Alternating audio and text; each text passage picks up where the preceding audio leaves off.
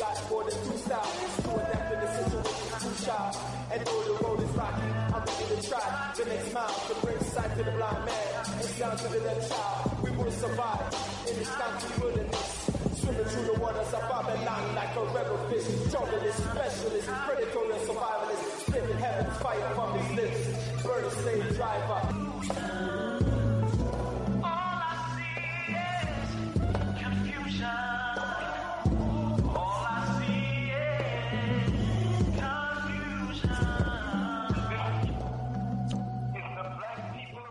Listeners, to Time for an Awakening on Black Talk Radio Network, new media for the new millennia. This is a history and current events program from a cultural perspective. We find this program necessary because Hosea 4 6 states, My people are destroyed for the lack of knowledge. But we as a people will turn this around. Proverbs 4 7 states, Wisdom is the principal thing, therefore get wisdom. With all that, get an understanding. Again, welcome to the program this evening with your host, Brother Elliot and Brother Richard. The number to reach us to join, join the conversation this evening is 215 490 9832. That's 215 490 9832. We're streaming live at several locations. You can go to timeforanawakening.com, which is the homepage, and catch the live stream at that location. You can go to www.blacktalkradionetwork.com forward slash time for an awakening. Again, that's www.blacktalkradionetwork.com forward slash time for an awakening catch the live stream there also. You can go to abibitumi.com. That's A-B-I-B-I-T-U-M-I dot com forward slash time for an awakening and the live stream ought to be playing there. Or you can download the TuneIn radio app to any of your devices. TuneIn is a free app in that TuneIn search engine, just type in Time for an Awakening. There you'll see the icon, and you can stream the program live, even into your car if you had the Bluetooth capabilities or the auxiliary connection. Again, that's Time for an Awakening radio program with the live stream on the TuneIn app. Drop us an email at timeforanawakening at gmail.com. Again, that's timeforanawakening at gmail.com. Time for an Awakening also has a fan page on Facebook. In that Facebook search engine, just type in Time for an Awakening radio program. There you always see interesting content being posted daily by myself or Brother Richard. And do me a favor before you leave that page, just hit that like button. That's Time for an Awakening radio program. With the fan page on Facebook and Time for an Awakening media is also there. Always full of the latest podcast of the various programs on Time for an Awakening media, interesting articles that you can read, download at later times, and share with your friends. Also, check out that Time for an Awakening marketplace and our partnership with the Abibitumi. Always interesting things in the marketplace all the time. Various African language classes, classes on education, economics, social systems, health, and much, much more being taught by professors on both the continent and in the diaspora. So again, make that one of your favorites. Put that in your address bar. That's timeforanawakening.com. Timeforanawakening.com will take you straight to Time for an Awakening Media. It's 708 in the city of Philadelphia on this uh, wintry Sunday evening, and we're in the Sunday edition of Time for an Awakening. Uh, tonight, no guest scheduled, so we're in open forum. Anything that's on your mind, you can give us a call. We'll talk about it. And you can do that by reaching the program and dialing 215 490 9832. That's 215 490 9832 with your question, comment, or just uh, having something to say. We'll be right back to get the program started after a brief word from our sponsors.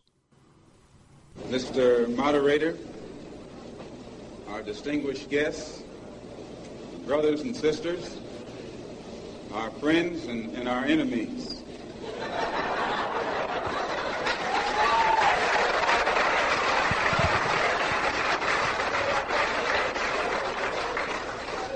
Everybody is here. You are listening to Time for an Awakening Media, part of the Black Talk Radio Network. For podcasts or live programming, hit them up at timeforanawakening.com.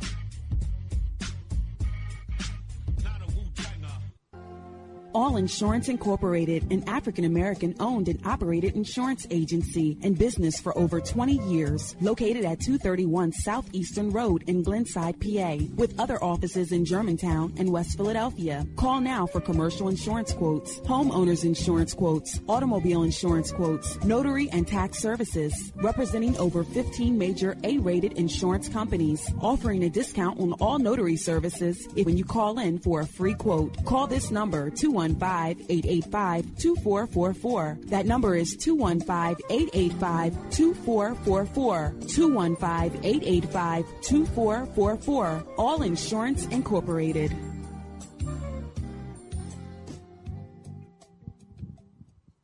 Roof becomes unruly, call Dooley. Dooley Brothers, specializing in shingle, rubber roofs, gutters, downspouts, and vinyl sidings. Call for your free estimate today. 215-224-3882. That's 215-224-3882. Dooley Brothers Roofing, the roofing experts you can trust. That number again, 215-224-3882. 215-224-3882. Before your roof becomes unruly, call Dooley. RG Electrical Inspections provides electrical inspections for realtors, licensed electricians, and homeowners. Licensed and insured underwriter, serving Philadelphia and surrounding area. Call today, 484-268-9837. Overworked? Suffering with an underperforming company, headache customer, staff, or vendors? Or are you a startup who wants to get it right the first time and avoid the costly mistakes? We turned a $24,000 a year odd job handyman service into a seven figure high end custom home builder and commercial contractor licensed and operating in three states. This is just one transformation created for entrepreneurs like you in various industries around the country. Not what you're used to from accounting and business consulting? Well, welcome to New Business Solutions. If you're ready to go beyond advising, coaching, and training and get implemented results, call 301 244 9072. Let New Business Solutions apply the best comprehensive administrative, accounting, operations, human resources, management, sales, and marketing to help you actualize your vision for yourself and your company. From anywhere nationally, call 301 244 9072. Spelled new as in numerous on your device right now. Book your free consultation at newbusinesssolutions.com.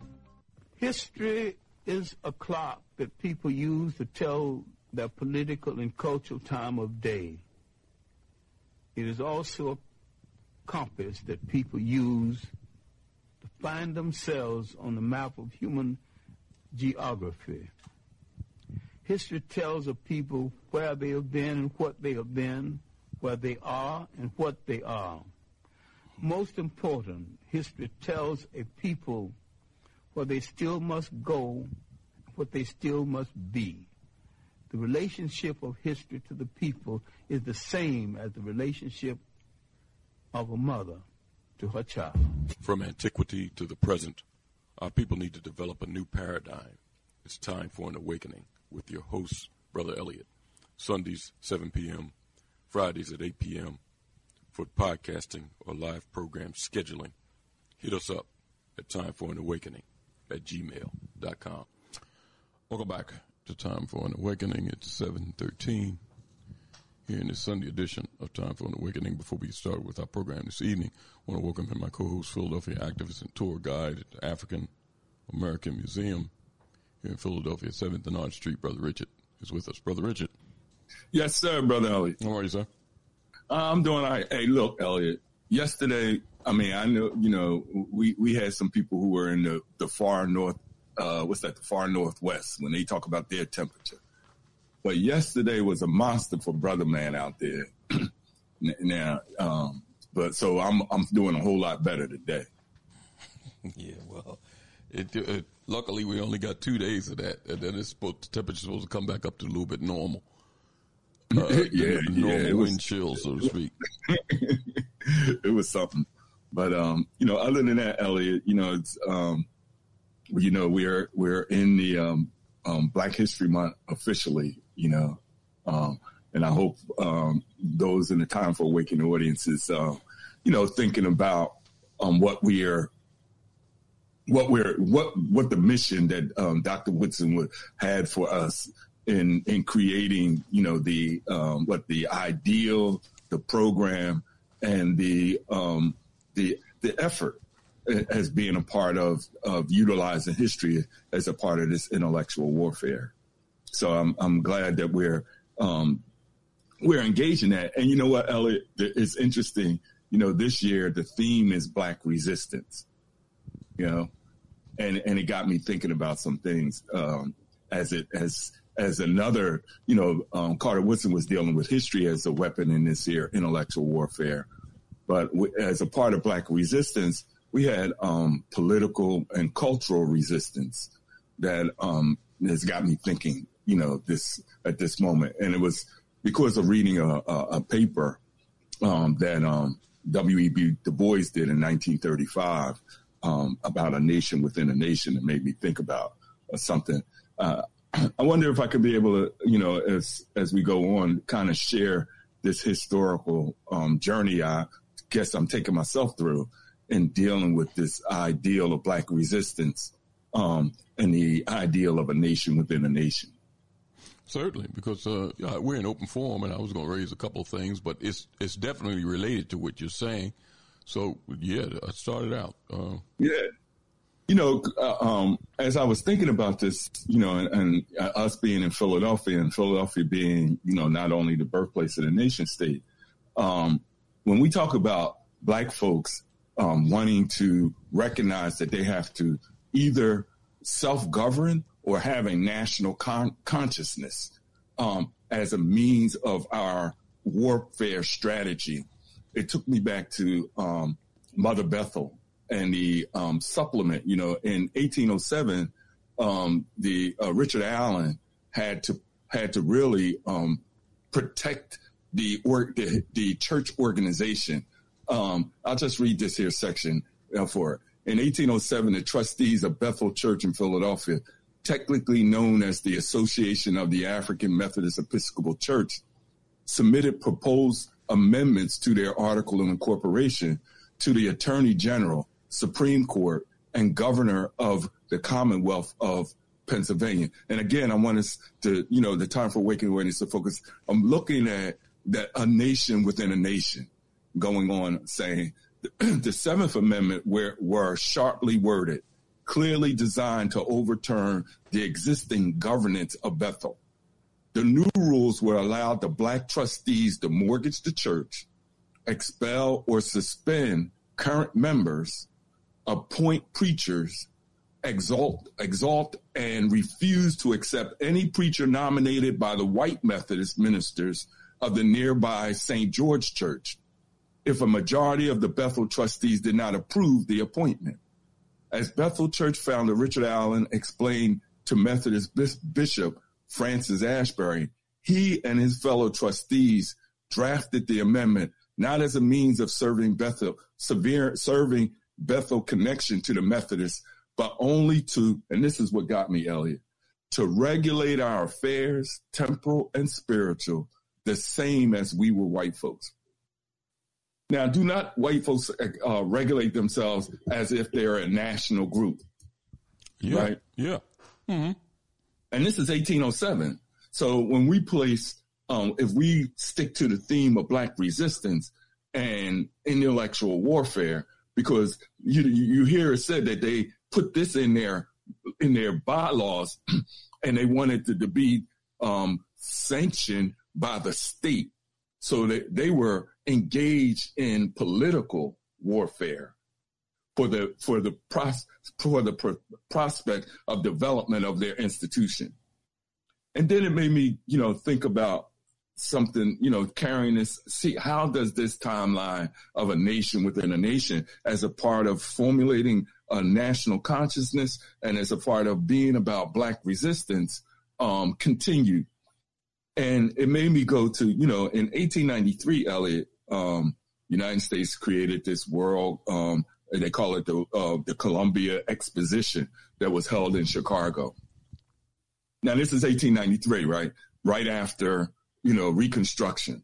Black folks have, have um, won their, you know, with the general strike, with um, black um, soldiers um, in the you know fighting for freedom and and the liberation of, of all black people in America. Um, that you know which uh, pushed forward the 13th, 14th, and the 15th Amendment. They now wanted to see themselves. They wanted to place themselves, uh, you know, in the world stage as a people who were coming up.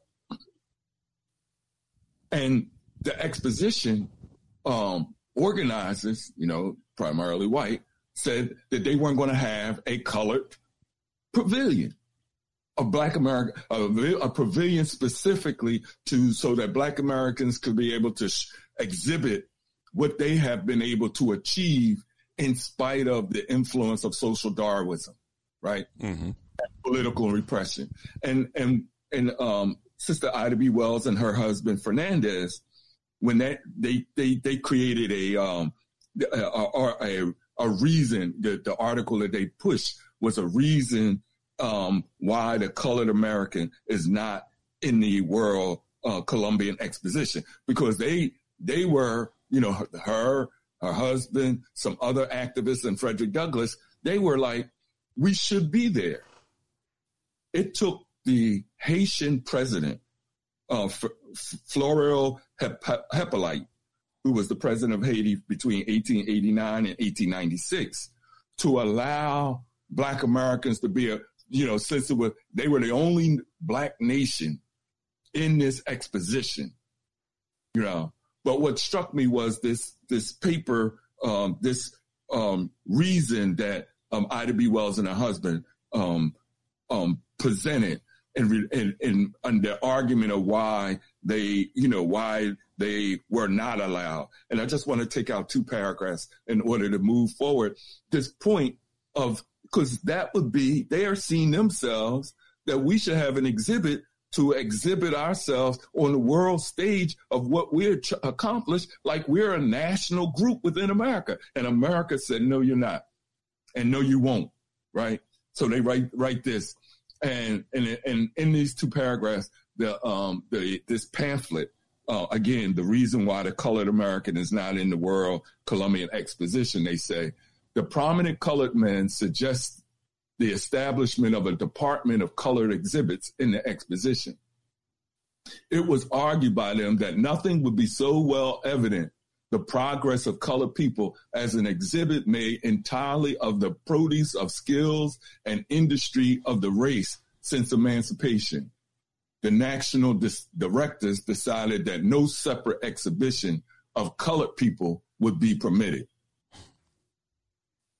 You hear that, Elliot? They, I mean, you know, they, they're making a case, right? That we should be able to, it seemed to me that we should, even if we are uh, see ourselves as Americans, we should see ourselves, we should recognize and be able to place ourselves on the world stage as a people who can be able to celebrate based off of our particular experience in America, you know, our national con- consciousness. And they said no. And this other paragraph, which I'll, you know, for this part, I'll stop where, but it says the, the 400th anniversary of the discovery of America is acknowledged to be our greatest national enterprise of the country. The Negro wanted to show by his years of freedom that his industry did not need the incentive of a master whip and that his intelligence was capable of successful self-direction. Didn't need a whip, capable of self-direction. Sounds like Richard Allen, and it had been said that he was impro- improving and devoid of ambition, and that he would gradually last into barbarism. That was that's what what Booker T. I mean, that's what um, um, Carter Woodson and them with the history was arguing against using history as a part of the intellectual warfare. And what they were saying, we're showing our in industry, our industriousness as a people to overcome this this thought that white America had, that America had, that Europeans had about black people, about African people, even in America. Repeating that thought. It had been said that he was imprudent and devoid of ambition and that he would gradually last into barbarism. He wanted to show that in a quarter of a century, he had accumulated property to the value of $200 million. That his ambition had led him to into every field of industry and that, that cap- capable men of his race had served his nation well in the legislators as well as, as, as national representatives aboard, abroad. National consciousness, I don't see where this, I mean, I hear it today, Elliot, that like just because we think of ourselves as a national unit, like that's some kind of problem. That there is some challenge between being within this American process and, and looking at ourselves as a nation within a nation is a problem. Well, Richard, before you continue, that's always been a problem for Europeans because that's the thing that they want to break out of our people when we were forced here. Yes. As looking at ourselves as a separate people, even up to the point that you're, uh, Richard, you started back at uh, Richard Allen, and you mm-hmm. came all the way up to almost the turn of the 20th century. Right. Up until that point, our people still saw themselves as Africans living in America. Right. Not the, not the, uh, vice versa or just Americans. Right. They didn't see themselves as that. Now it changed later on, and we can see where the change came in. But up until the point you're reading, they still see themselves as a separate entity. That even though our people were oppressed here, they forged uh, some type of pride among themselves where they wanted to be recognized as a separate entity. Right. Okay. that's so about, and, and, and it's, and I'm glad you, you know, you capsulized that because then we come to Du Bois, um, um, which was written in the Voices of Freedom, um, you know, um, and, and, and he did this in 1935. And I just want to pull out to the point that you're making where this, this split starts to, to occur. But he's still, this is 1935. He's still making, and, and I'll go on with this, this, to, the need for and the exhibition of to look at ourselves from a perspective of a national consciousness or a nation within a nation. And he says, for a nation with its start in culture and efficiency to sit down and await the salvation of a white God is idiotic. With the use of their political power, their power as consumers and their, and their brain power added to the chance of personal appeal, which proximity and neighborhood always gives to human beings, Negroes can develop in the United States an economic nation within a nation, able to work through intercooperation to found its own institutions, to educate its genius, and as the, at, at the same time, without mob violence or extremes of race hatred, to keep in helpful touch and cooperate with the, ma- the mass of the nation this has happened more often than most people realize. In the case of groups not so obviously separated from the mass of people as are American Negroes. It must happen in our case, or there is no hope for the Negro in America. In this other paragraph, he says, any, and this is where you see the split, any movement towards such a program is today hindered by the absurd national philosophy of scatter, suppress, wait, escape. There are even many of our educated young leaders who think that because the Negro problem is not in evidence where there are few or no Negroes, this indicates a way out. They think that the problem of race can be settled by ignoring it and suppressing all reference to it. They think that we have only to wait in silence for the white people to settle the problem for us. And finally, finally, and predominantly, they, they think that the problem of 12 million Negro people, mostly poor, ignorant workers, is going to be settled by having their more educated and wealthy classes gradually and continually escape from their race into the mass of the American people, leaving the rest to sink, suffer, and die. Man, this 1935. You. Now we go from 1807, where uh, Richard Allen and them said we want to regulate our own affairs, temporal and spiritual, the same as white folks, right? White people. And then we get to 1935, and obviously, Du Bois is looking at what's happening.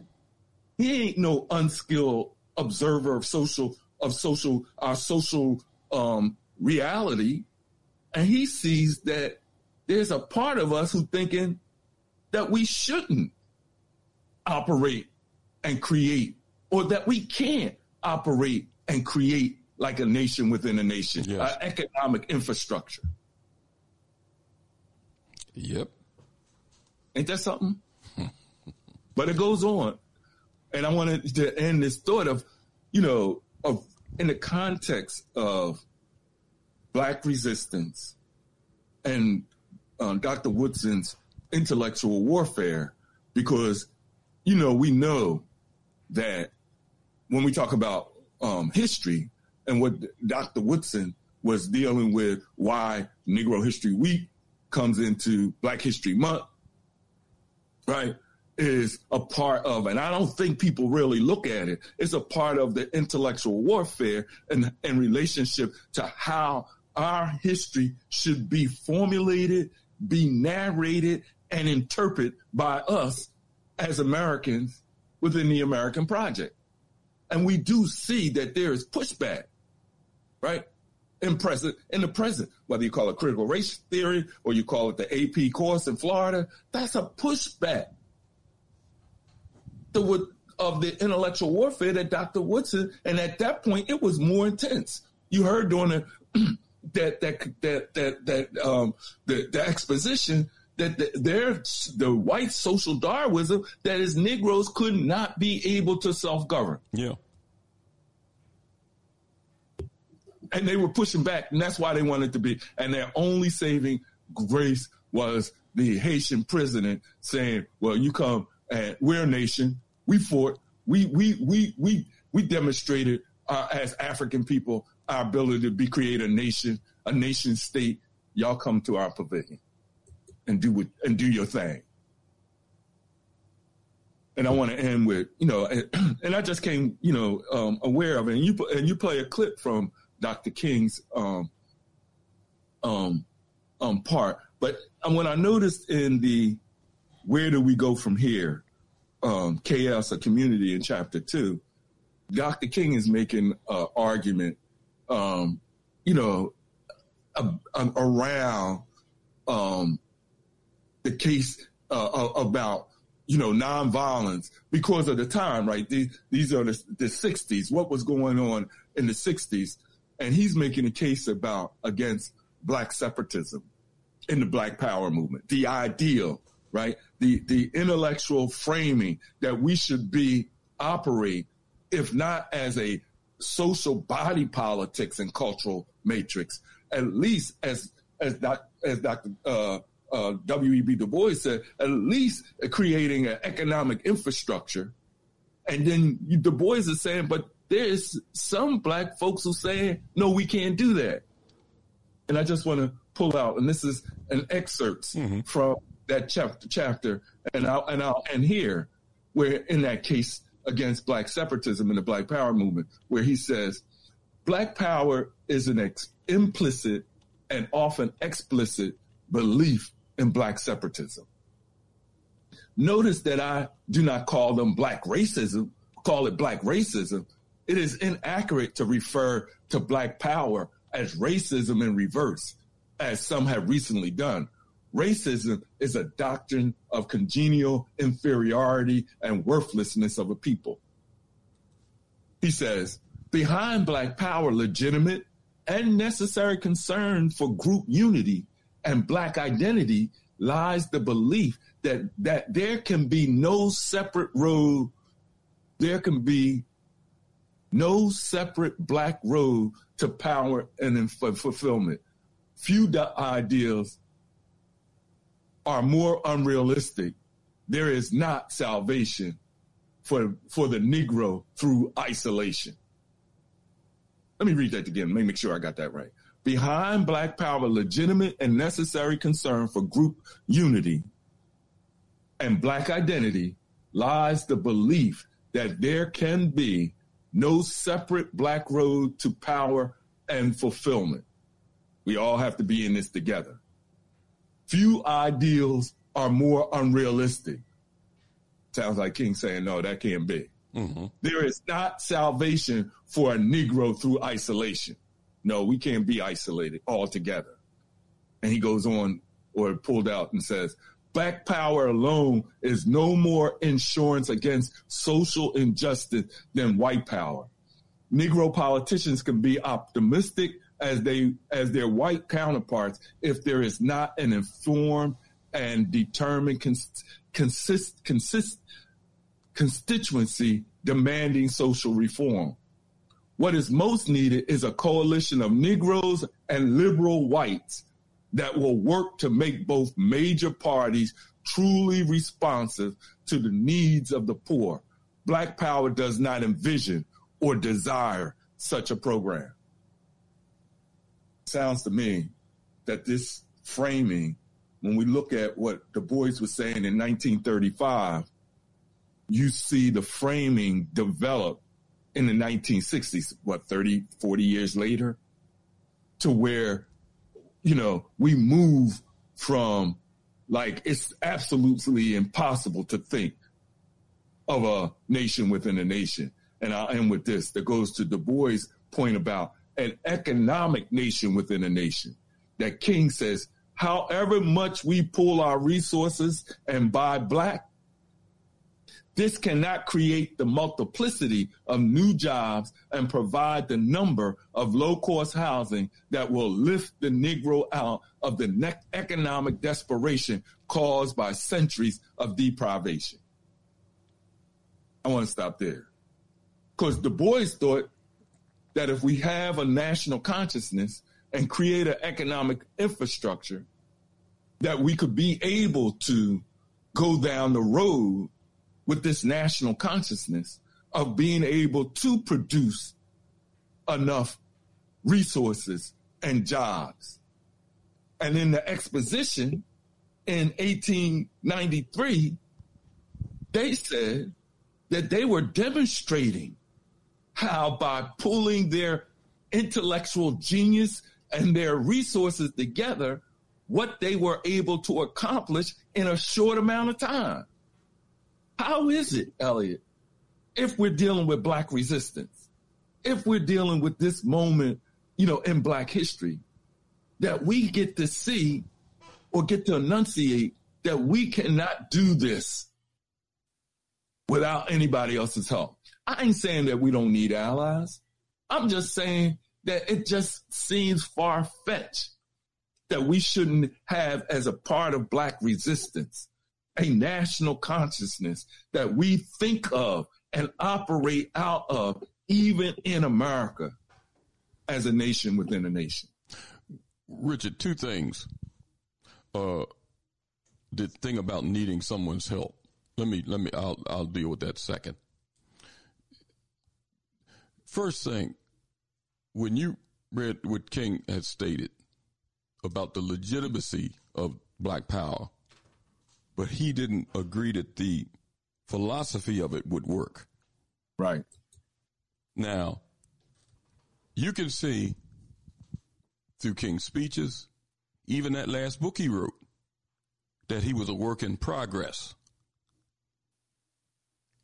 And his thoughts on things were changing, maybe monthly. Would you agree? Yes, yes. Now, keep in mind that Du Bois was unique in the respect that he lived almost to be a hundred. Mm. And his opinions and thoughts changed almost drastically when he started to get the realization of what he was dealing with. Mm. When you read that speech that he wrote in 1935, keep in mind, 30 years earlier, he was starting an organization with whites. Mm. Um, almost 30 years. What was that? NAACP was founded in 1909. Mm-hmm. Okay, d- uh, knock off a couple of years, 26 years earlier. But if you round it off, that's the, just say 30 years. Right. He was starting an organization with whites that he thought uh, was, I guess, allies, maybe had the same vision he had. Because he started an organization, he was in a black organization before that. That organization split up because they didn't want white people involved. You remember? Mm-hmm. So, but evidently, he quit that organization years later and admitted in the dusk of dawn and in other books that he was uh, that he was mistaken about a lot of people involved, including the white allies, right or Mm-hmm. wrong. There you go. Yes. So he was a work in progress, and he lived long enough to change his mind and his opinions based off of his experience of him fighting all the time. See, he wasn't just an armchair; uh, uh, he was fighting the whole time, and seeing where he was almost on the treadmill, moving feet moving but not going anywhere, dealing with certain people. Dr. King didn't live long enough, even though his mindset was changing, and we've seen it. He didn't live long enough. He was fairly young. He was 39, Richard, when he was murdered. Right. He wasn't even middle age. He was still a young man. And especially a, a young man, dude, when you talk about men like Du Bois and them, he was a very young man. Mm-hmm. So we don't know where his mindset would have ended up. We seen where it was headed. Put it that way. We seen mm-hmm. definitely where it was headed. But I think people capitalized on that vision that he spoke about five or six years earlier because that's all they keep harping on even to this day. Mm-hmm. We got to do it together. We got to do it together. Now, the thing about the allies you mentioned, Richard, I do agree that in the situation that we're in, we can do things independently, but we do need help. Right. And the help can, should, and will eventually, because I don't see evil winning out. That's not the law of your universe. If you want to put the Almighty in it, however you want to spin it, that's not the law of this universe where evil wins. So we do need help, and the help is going to come from our brothers and sisters on the mother continent that we came from. That's why these Europeans have a a, a fixation with, with with keeping division between Africans on the continent and Africans in the diaspora. I'll put it the diaspora because the United States is just one of the places where we was where we was taken. He has a a, a, a, a concerted effort in keeping that division going, and keep and if you have any uh, uh, interaction, he wants to determine the interaction that we have with other people. Do you agree? From the beginning, that's what that's what Richard Allen was saying. Well, see, and see, that's where our people, some of our people, miss the boat because then they feed into this foolishness. Oh, I don't, he don't like me. He, he, I, I don't like that guy. He's from the islands. This guy from the continent, he don't like blacks. They can't, that all that foolishness came from Europeans. Their mindset was interjected into our minds. Our people didn't come in necessarily hating one another. We needed one another. That's all we had. And believe me, that's all we have now. Mm. And you, you see that in that exposition, who was the one that said, "Well, come on over here and use our pavilion"? Okay. Wasn't that Haiti? And- when you talk about allies, you know, um, and saying eh, what is, but you know, Elliot, what what the other thing that I, But, but Richard, let me let me just throw this in. Go ahead. Go Any ahead. research because a lot of our people say that we don't have the money, so they depend on Europeans to give them money. Right. But where's the Europeans getting a lot of their foundation from? If they didn't Right. get it from the sweat of our ancestors building this country, where are they getting it from now? Where are they getting it from? Look where they're getting it from. I'm talking about the Europeans, period. Whether you're talking about the Americans or Europeans on that continent, they're getting it from Africa. They're getting it from your mother continent. We don't need them for any funding. Let's start uh, uh, rebuilding our relationship with our own people. That's family. Europeans are not our family. I don't give a damn if we've been living here for for 200 years. What does that mean in the scheme of time? 200 years ago, Richard, you still had Native Americans that that, that was a huge population in this land, right or wrong. Mm. There you go. Where are they at now? I can go from Maine, I can drive from Maine to California and not see a Native American.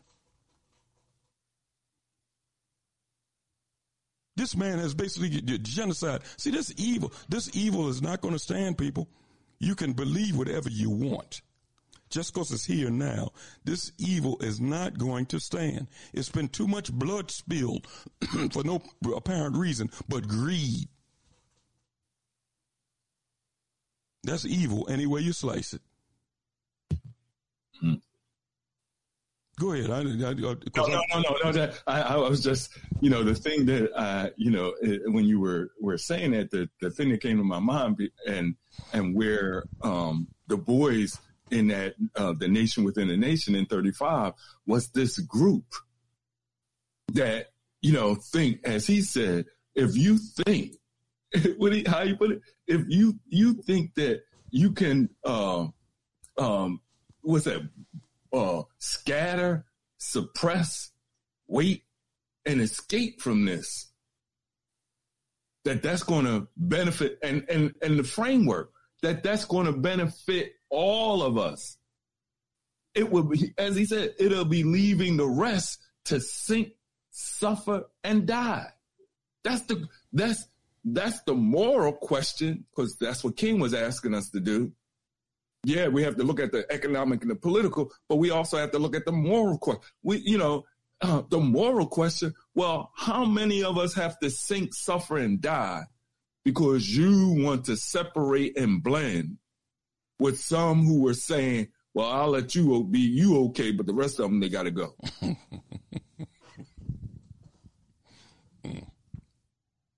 and in my mind, and I'll stop, Elliot, because I, I get all wound up. You know, what is that, the other year for the year of return?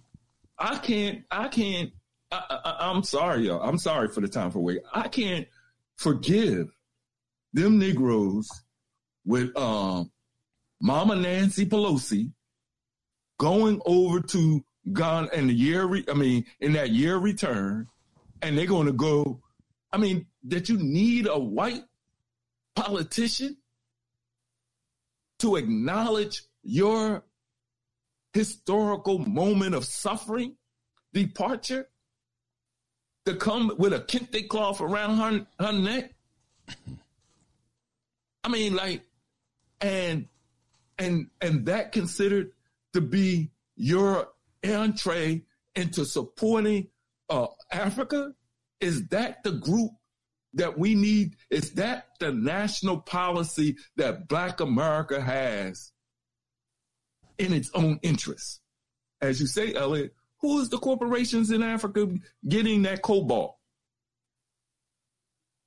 Who is the financial? Who is the financial in, interest that is supplying um, those white financial interests, whether Madam Albright and her group or, or Bill Gates and his group, who is financing those, I mean, yeah, those traitorous, you know, um, African leaders. Uh, and who is the one sitting in on the Congress in the, uh, what is that, the chair? Was it, is that, is that Meeks? Who is that sitting yes, as the chair of foreign relations? Foreign, foreign relations.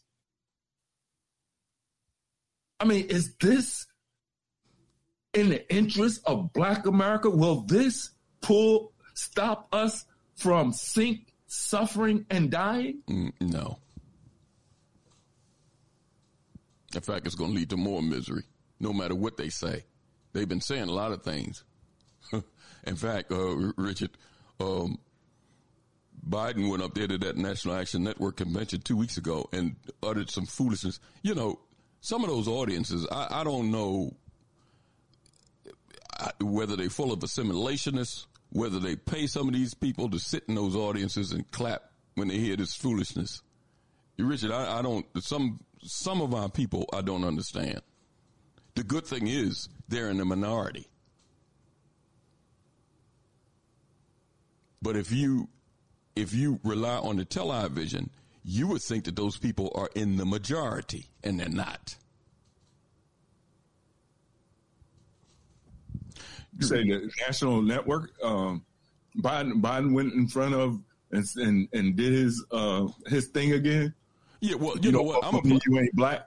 I'm gonna play some. Well, he said that he, I got your back. You know, he said that at going out the door. You know, at the end of the speech, I got your back. Uh, yeah, okay.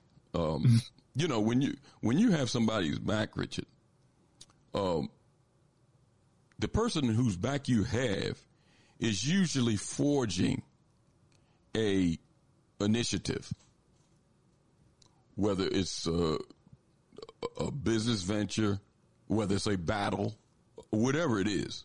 Generally, sometimes, it's, most of the times, it's a fight when somebody says they got your back. So they're going to let you get in the fight. You're going to be fighting.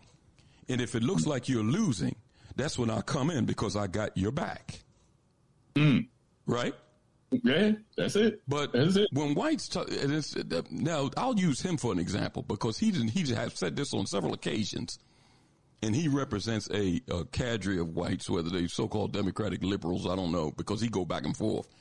Uh, his mentors was staunch segregationists, but he's of a sudden he's a liberal. I, I, okay, whatever.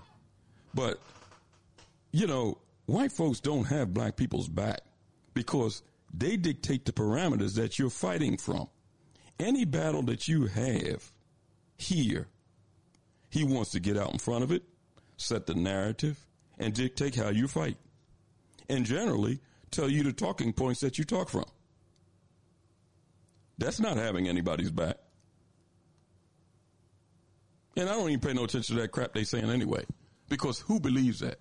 Beside the, the few blacks that get money from the Democratic Party and some of these companies, like the National Action Network and a few others. They're getting money from these Fortune 500 companies. That's not a slur. That's not me hating on Sharpton or the organization. That's a fact. They get money from these Fortune 500 companies. So when stuff happens, whether it's the NBA, because he gets money, the, the, the NBA donates to them.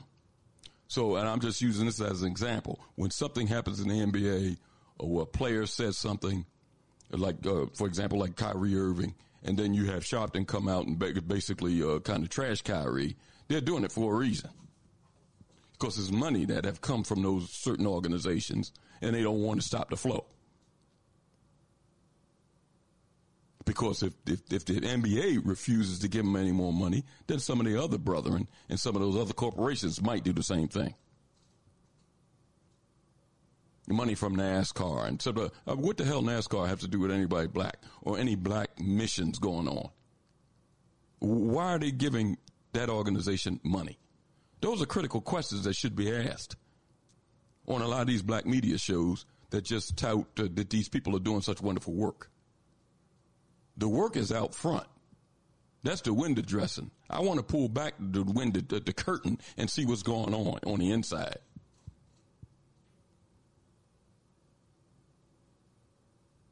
Richard, let me. I just want to play a couple of things. I, want, I wanted to pull a lot from that because it was so much foolishness uttered at that so-called. Well, I don't want to say so-called at the at that convention. I just want to pull up a little segment here of something that he said and then I want to go and uh, and kind of tie this in with something else.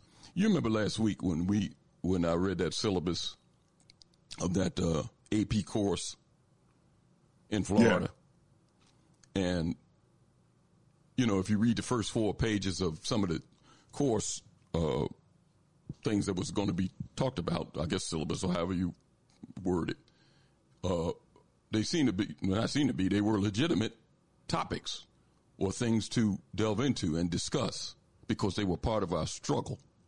But one, when you get down to the pages near the back and you see all this other stuff, queer theory, uh, uh, uh, LGBTQ history, intersectionality, black feminism, and all this stuff that borders on lesbianism, you know, and then you answer the question now, what does that have to do with African American history? Now, let me play something that he said at that speech, uh, Richard. and uh, then I'm gonna go to a couple of published reports here. If I can pull this thing up. Hold on a second. Yeah, I think this is it.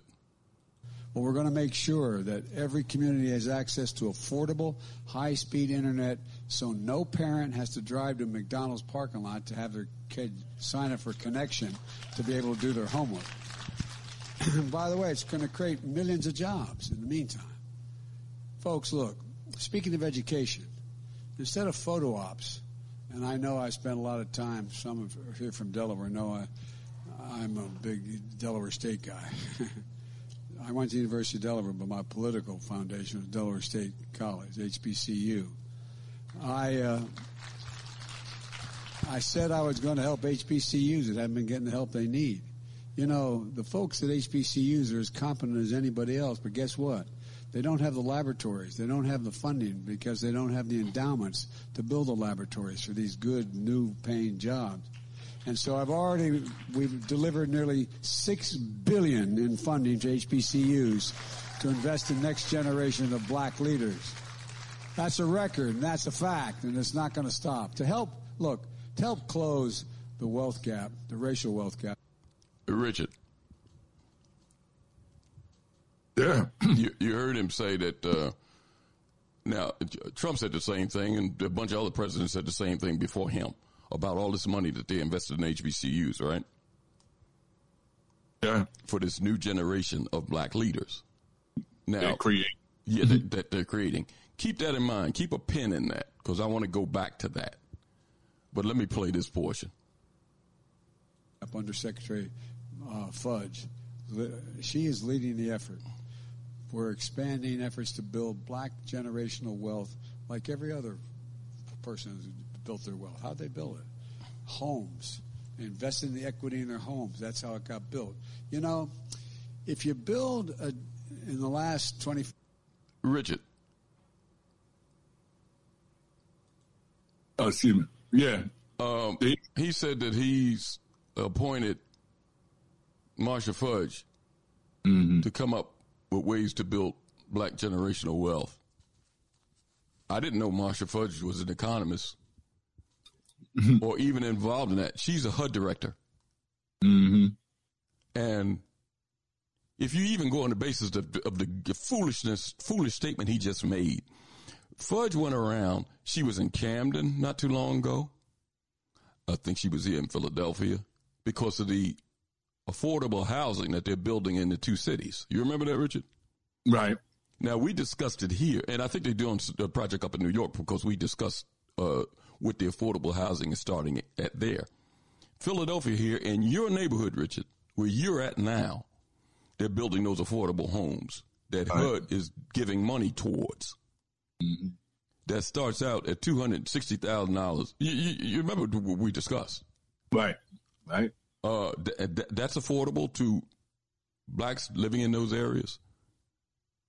No, it's not. not. By, not by my watch. So I don't know what he's talking about to that audience. Or maybe there are 1% blacks that got plenty of money. I don't know what he's talking about saying that he appointed Marcia Fudge to help build generational wealth among black people. I mean, what kind of stupid ass? Uh, uh, you know, some of these white folks think that black people are stupid. And when they clapping in the audience, that just reaffirms that some of them are stupid. but you know, you know what, Elliot? Yeah, as you said that, the numbers came mind. You have to have six times the amount of the mortgage that you're asking for. So whatever six in, in the, the 240, you know, whatever that comes out, uh, comes out to be, right? But then he just said that the HBCUs don't have the laboratories in order to put, to prepare the people the, that new leadership, which would be that, that new group of people so that they be able to get the jobs so that they could be able to have the income so that they could be able to go and get the mortgage for at the baseline 240. So it's some logic here or hopes that has to occur in order for people to be able to do that, it seems to me. Well, certainly. I mean, this this whole premise of this speech don't make any sense at all. Now, look at what he says to this black audience. Like, uh, and again, like black folks are stupid. Listen to what he says here, uh, Richard, and time for awakening audience. If I can get this back up here, hold on a second. Interstate highway. And you built the same one on uh, the Hold on a opposite second. I'm side. reel this back. We're so. expanding efforts to build black generational wealth like every other person who's built their wealth. How'd they build it? Homes. They invested in the equity in their homes. That's how it got built. You know, if you build a, in the last 25 years, you build a, a, a housing development on one side of an interstate highway, and you built the same one on the opposite side, and one is predominantly black and the other is predominantly white, guess what? The value of the exact same home, built by the exact same builder, is more valuable on the white side of that highway than on the, on the black side. Oh, w- wow, Richard. Richard, I, I, I, did, I didn't know that. Help me with this, Richard. I, I didn't know that. and wait a no minute. help. He said it's only been in the past 25 years. Where the hell has his old ass been? You mean to tell me in the past 25 years that the, and, uh, the homes where white folks lived in uh, was, it was always worth more than blacks? What are you talking about in the past 25 years? Who, who is he talking to? Who, who what? Man, I'm telling you, Richard, let me, I just want to play a little bit more of this. Then I'm going to go back to something he said about the HBCUs. That's a fact. So we're going to aggressively, aggressively combat racial discrimination in housing, including working to restore the rule that says if a community gets a federal housing aid, it's not enough just to say it won't discriminate. It has to be meaningful, affirmative steps to overcome patterns of segregation and give everybody a fair shot that lives there. The same thing. And by the way, if you live in one of those neighborhoods and you have the same exact car I have in the other neighborhood, you pay more for your insurance than that side. No basis for it. None at all other than you're black. Oh, wow. I didn't know that either. We're also working with leaders to strengthen programs to redress the negative impacts of, re, of redlining. One of the things I was a young county councilman, that's what almost lost me election, but I'm very proud of it. Trying to take care of redlining and get rid of discrimination. We're launching a $1 billion pilot project funded by my bipartisan infrastructure law that Nancy made sure we got passed. Nance, thank you. L- let me stop this, Ri- Richard. I'm about ready to throw up.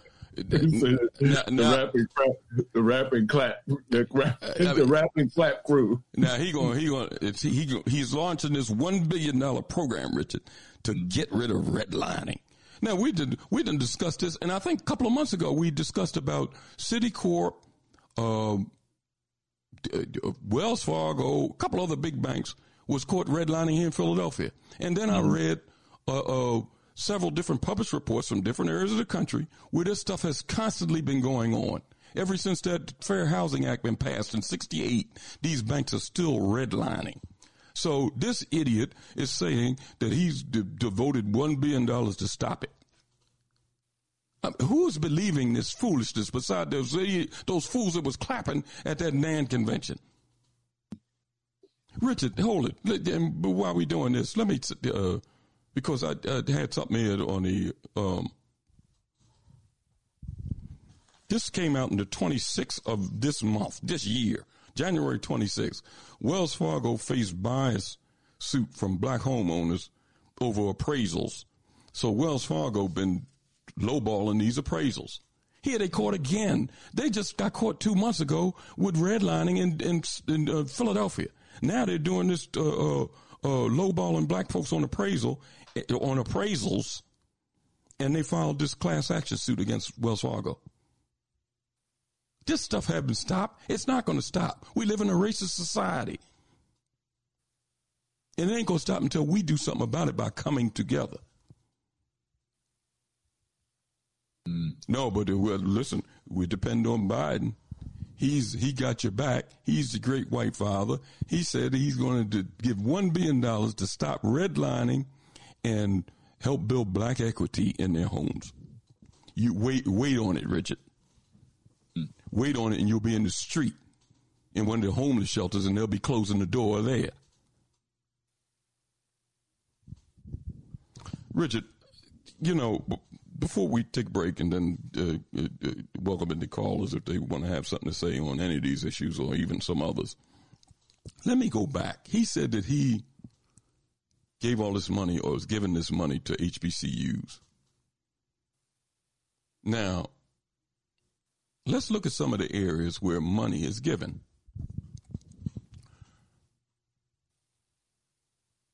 And this came from a published report on January 24th of this year, where Howard is supposedly receiving $90 million contract to research uh, military technology, and it'll make Howard the first black institution, historically black college, to get this kind of military research contract. Mm-hmm. So here it is, developing uh, our youth, young minds, to be warmongers like these Europeans. Mm-hmm.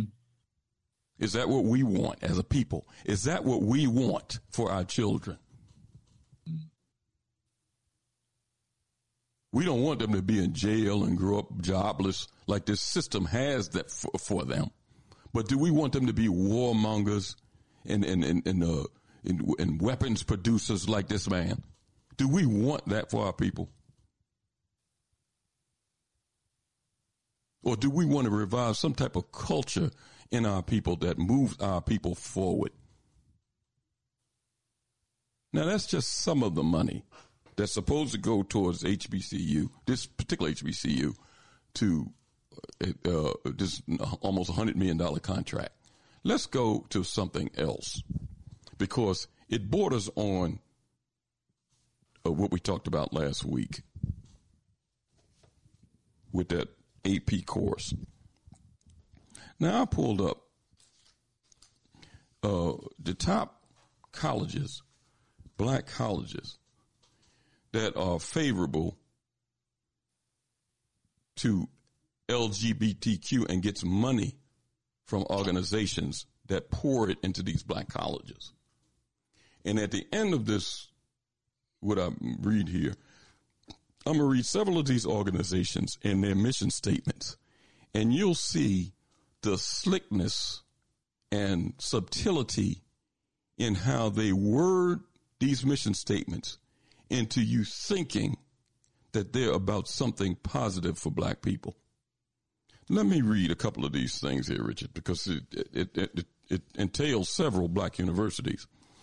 Howard University, a private four-year institution in Washington, D.C. with around 11,000 students. Uh, they have over 120 graduate and undergraduate and degree programs. Uh, the school is accredited by the Middle States Commission on Higher Education. Howard University has LGBTQ plus organizations for students in science, technology, engineering, math, uh, and law programs. The school also has an official organization for undergraduate students, the Coalition of Activist Students Celebrating Acceptance of Diversity and Equality and the acronym is Cascade. This organization provides a safe space and advocacy for LGBTQ plus students. Howard also offers safe zone training for staff, faculty, uh, and gender inclusive students. So it's money poured into the university to accomplish this, Richard. Mm and is focusing in uh, LGBTQ students in science, math, engineering, and technology, and law. Let me go. North Carolina Central offers flagship, flagship programs in science, education, law, business, and the arts. The school is accredited in the Southern Association of Colleges and Schools Commission on Colleges gay, lesbian, transgender, bisexual, and other allies, resource centers give students a place where they can learn about LGBTQ culture. The center also provides professional development and leadership training for students who want to increase their knowledge about issues impacting the LGBTQ community. This campus also hosts signature programs like homecoming drag shows, LGBTQ prom, lavender graduation, and transgender awareness events. Now, Richard, what does a black college, what does that have to do with learning about, what, what, what is this? Now, this is money. When I get to the end of it, I'm going to show you the companies that have given money, and I ain't talking about no couple of bucks either, to these schools for doing this. It says here, let me read this again, where they can learn about LGBTQ plus culture and have knowledge, uh, professional development, and leadership training for students who want to increase their knowledge and outreach uh, on issues impacting the LGBT plus community. What LGBTQ culture? What is that? What is that you're learning at a black college? What is LGBTQ culture?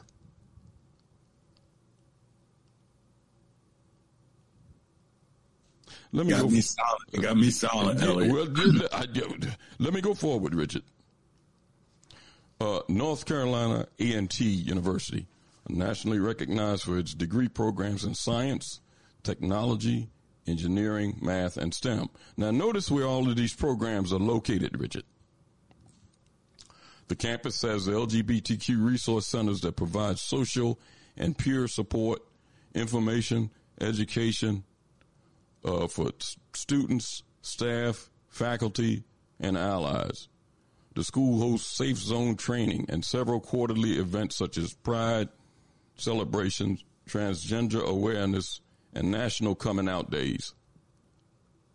Now, Richard, it says that it is, is open these resource centers on campus to provide social and peer support and information and education for LGBTQ students, faculty, staff, and allies. Who what's an, what's the allies?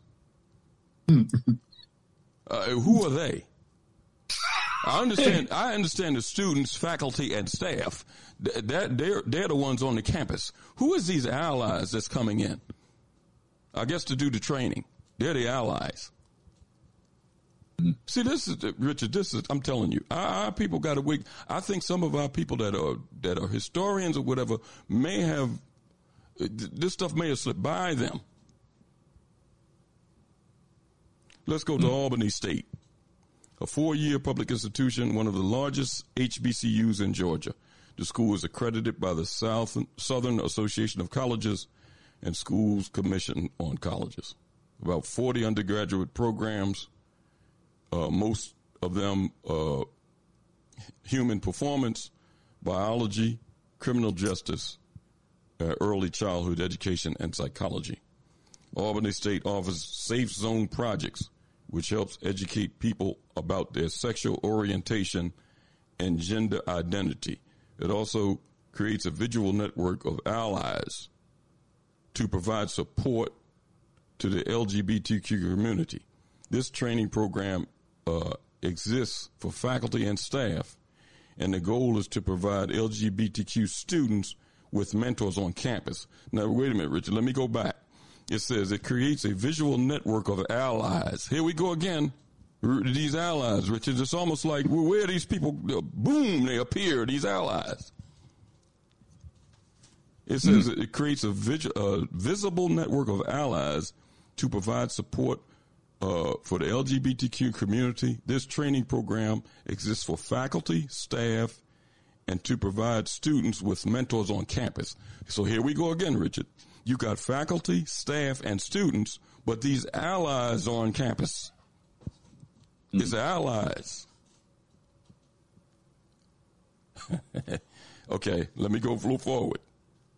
Fayetteville State University, uh, for your institution, North Carolina, uh, about six, eight, 68,000, 6,800 students.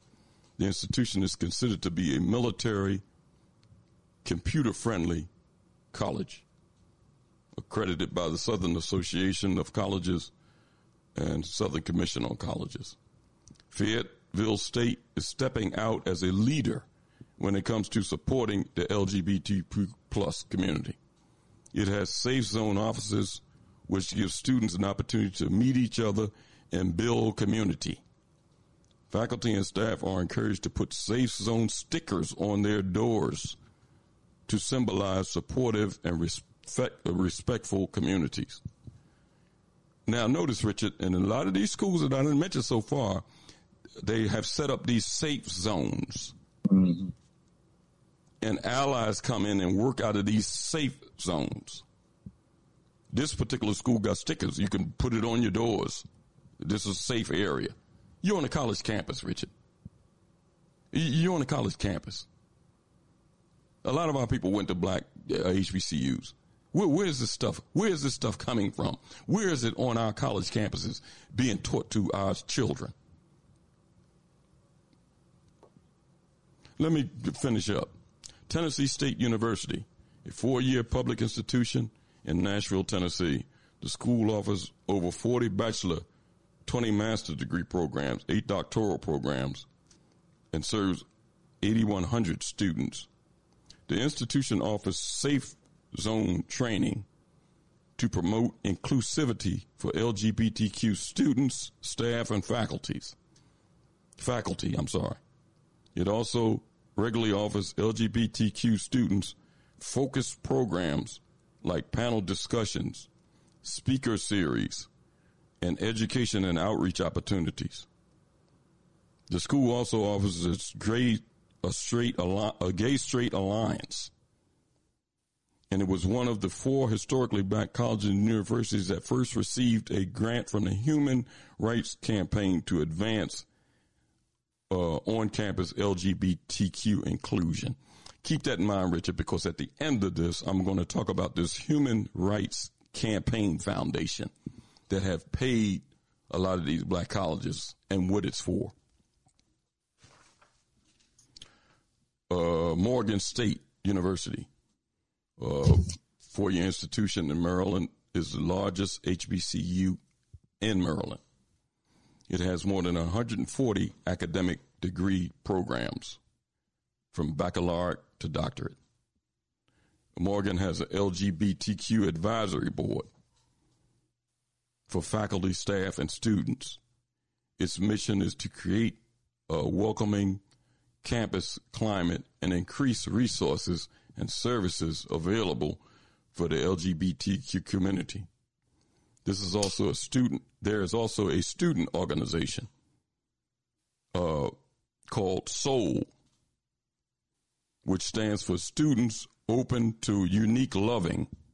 the, the Women and Gender Studies Department also offers an academic minor with courses on sexuality and gender. Discussions and events also held every semester on LGBTQ uh, issues. Now, now, wait a minute, Richard. Let me go back on this because almost each one of these schools got something you scratching your head. Now, the student, there's a, they're already offering all of these things. The, the allies again are on campus, Richard, and mm-hmm. they're teaching the uh, the staff, uh, the advisory board, and the faculty and the students these allies is teaching them about uh, inclusivity and welcome and the services available to LGBTQ students. And it also formed this organization called Soul. Soul, Richard. Mm-hmm. Students open to unique loving. See, you, come on. Uh, see, Richard, I don't, I don't know what to say, man. They they got to correct that you know, a thought comes to my mind, but I'll, I'll, I'll maybe after break, I'll, you know, bring it up. But uh, it's interesting. Let me, and, and, I do want to hear who's this funding. Okay, let me let me do a few more of these, then we'll, then I'll take a break. Then we'll, you know, kind of transition, go forward. Spelman University became the first HBCU CU to offer and to launch the Queer Studies Chair in honor of Audre Lorde. uh, the school also establishes a transgender task force to look at enrollment, graduation services, and resources for transgender students. So at Spelman, they got a queer studies chair. I guess they're going to be offering a doctorate and all, or, or bachelor's and that. I don't know. Maybe they are already. Who knows? FAMU, Florida Agricultural and Mechanical University. FAMU is a four year public institution in Tallahassee, Florida. Offers over 100 degree programs in both undergraduate and graduate level with over 9,000 students. The school offers LGBTQ student resource centers and student organization called Spectrum. Spectrum is a LGBTQ plus organization focused on promoting gender equality and advocating for justice in the FAMU area. Bowie State University uh, uh, is the oldest HBCU in Maryland. Bowie State offers and serves over 6,000 students. The school has been on the forefront of LGBTQ inclusion and the first HBCU to open a gender and sexuality uh, gender and sexualities diversity center and the first to have queer studies course approved. Uh, it's the first LGBTQ student organization, oh, formed the first LGBTQ student organization called Mosaic and was established to provide LGBTQ plus students with access to leadership opportunities, programs, and services. Uh, Fort Valley State University in Georgia. Fort Valley State has a gay straight alliance on campus. Students have access to the alliance services, programs, peer mentoring, and support from allies. Additionally, the campus also has a Pride Navigator, which helps LGBTQ plus students navigate academic, social, psychological, and community service. So this Pride Navigator, I guess he's one of the allies, Richard. He mm. or she, he or she is the ally. At Savannah State, they got several more here. I'm not going to read all the rest of these schools, uh, and and and what they're doing. Uh, well, let me read a couple more. Jackson State University, four-year institution in Mississippi, accredited by the Southern Association of Colleges and Southern Commission on College. The institution offers Uh, oh, camp, uh, the campus serves over 7,000 students, and the popular majors include biology, uh, interdisciplinary studies, criminal justice. The institution also offers LGBTQ plus students organization called Spectrum. Here's this organization again, Spectrum. It was in a couple other schools too, along with this safe zone. Spectrum is a goal to promote awareness, education, and outreach for LGBTQ staff, students, and faculty. The organization regularly hosts events, uh, even conducts a forum on being a good LGBTQ person in the Greek organization. So the allies that teach these classes, Richard, to students, faculty, and staff is also showing uh, people how to be a good LGBTQ person in the Greek organizations. Mm-hmm.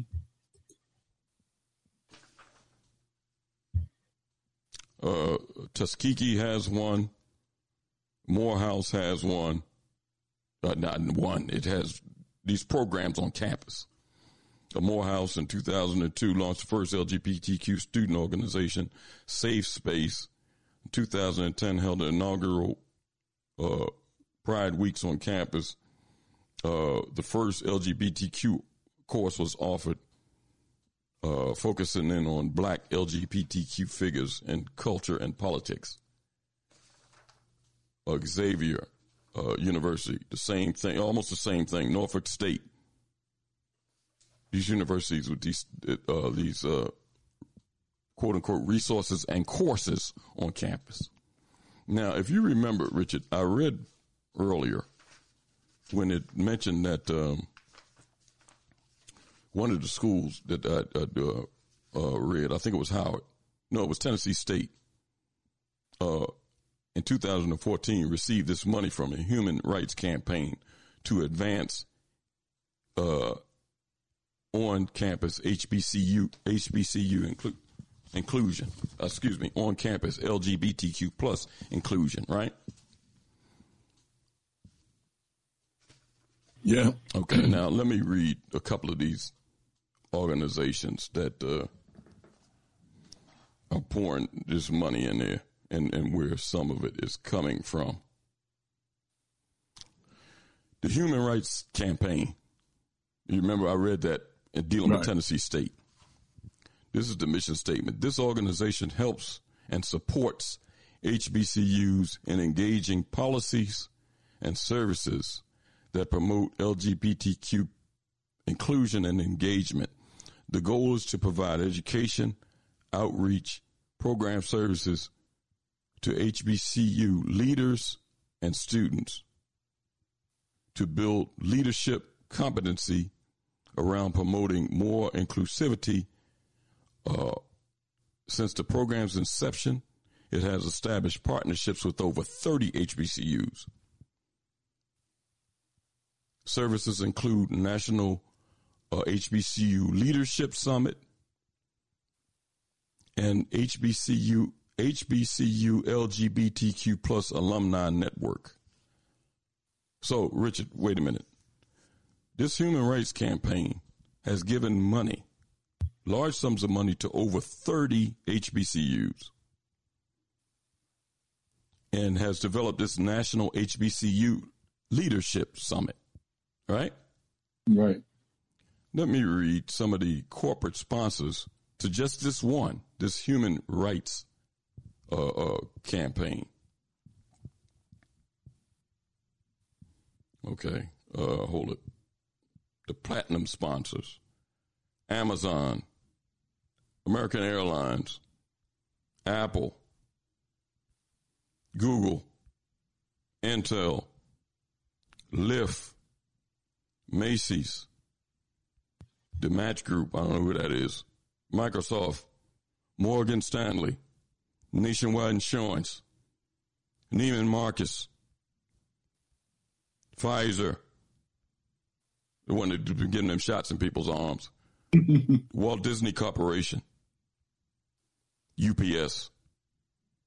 Then they got gold partners. They were the platinum partners, Richard, the ones that give a lot of money. Look at the gold partners. CVS, uh, DoorDash, Lexus, Nike, Nordstrom, PayPal.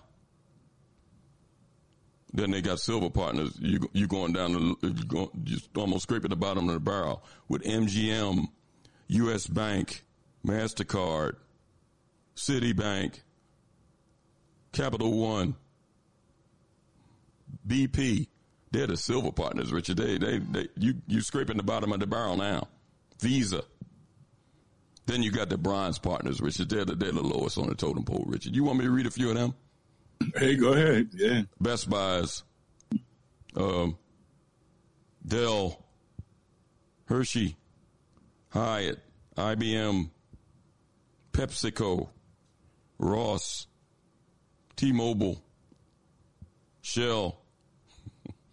So you see that this is just this one. You see when that Biden said, "Oh, we're giving six billion to HB, six billion," where's this money going to? Who's giving it and why? Those are the critical questions to ask. Mr. Slickhair and the people in that organization need to be asking the critical questions. Black media need to be asking the critical questions. Where's this money coming from and why? You already see why. I done read to you some of the stuff that's going on on these college campuses.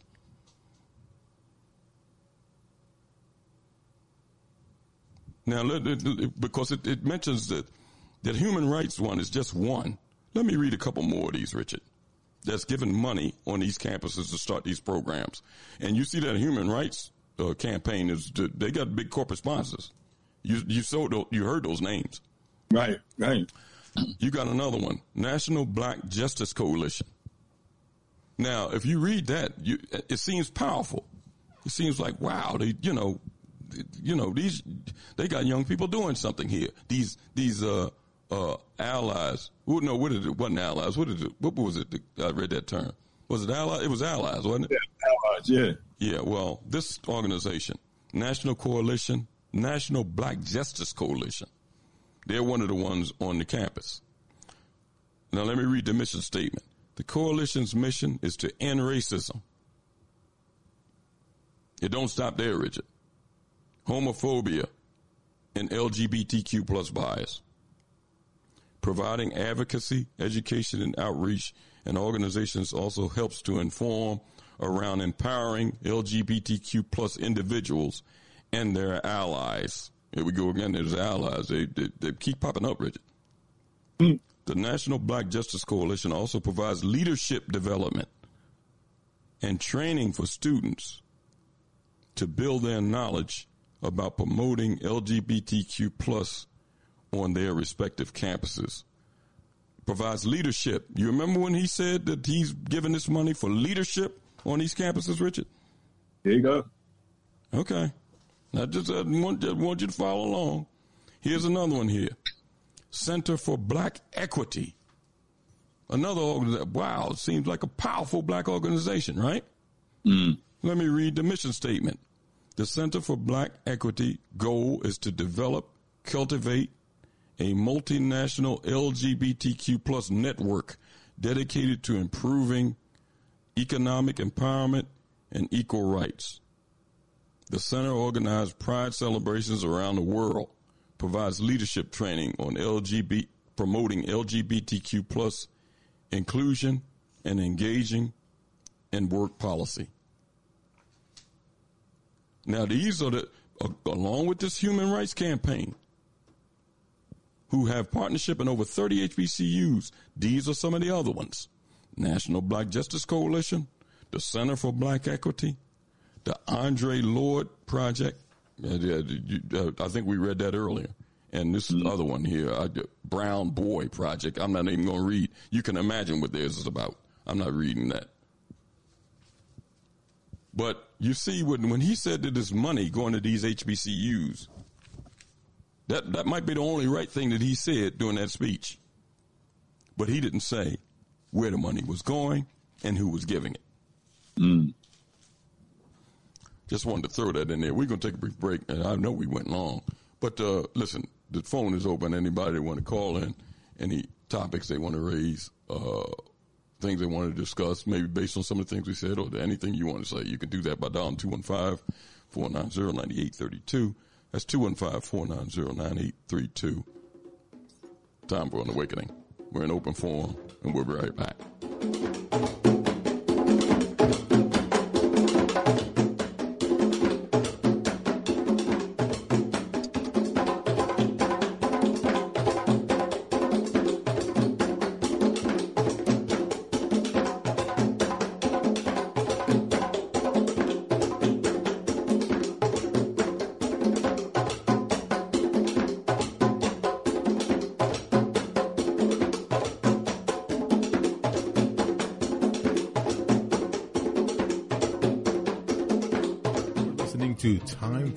Awakening. Time for an Awakening. With host Brother Elliot and Brother Richard on Time for an Awakening Media, part of the Black Talk Radio Network. For podcasting or live program scheduling, hit them up at timeforanawakening at gmail.com. All Insurance Incorporated, an African American owned and operated insurance agency and business for over 20 years, located at 231 Southeastern Road in Glenside, PA, with other offices in Germantown and West Philadelphia. Call now for commercial insurance quotes, homeowners insurance quotes, automobile insurance quotes, notary and tax services, representing over 15 major A-rated insurance companies, offering a discount on all notary services when you call in for a free quote. Call this number 2 215-885-2444. That number is 215-885-2444. 215-885-2444. All Insurance Incorporated.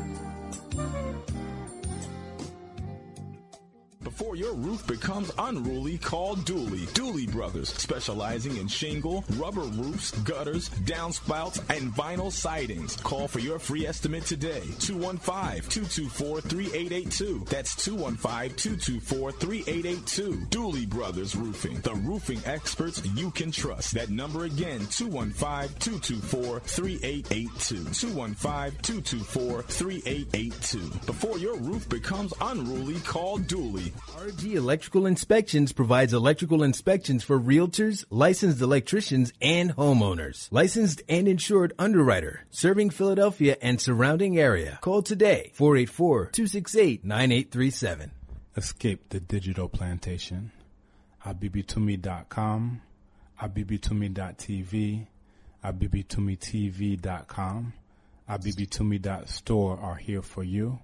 You are ready to be free of non-African social media. Don't run from danger, run to safety. abibitumi.com is here for you. You are ready to be free of digital plantations to control your own products. abibitumi.store is here for you. A B I B I T U M I. Black Power. A B I B I T U M I. The only word you need to know to join your global You black family, to join your interconnected You black communities. Escape the digital plantation now. abibitumi.com, abibitumi.tv, abibitumitv.com, abibitumi.store. We are here for you. Escape the digital plantation.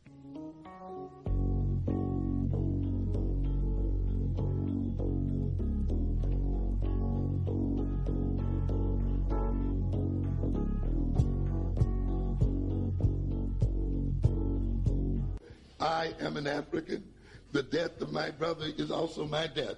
Let me put this question to you again, because many foolish black middle classes and many foolish people who are eating well think that they can sit in America and watch this country destroy the African continents and watch this country destroy African Caribbeans and watch this country destroy Africans in Central and South America and think that these same people who destroy Africans abroad will not be the same people who will destroy them in America.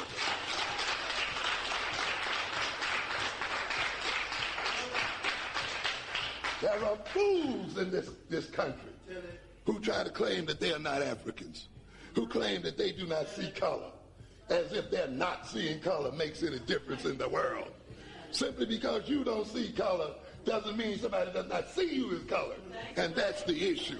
And you think then that you can sit in this country while this same nation and these same people that you sleep with and marry and love and so forth can go out and destroy African people and not think those people do not see you as African. Even though you choose not to see yourself as African, you'd better think again. You're out of your minds and you're headed for death. You must understand that. Hide behind it. I am an American. Ladies and gentlemen, the death and destruction of black people will follow those kind of abstractions.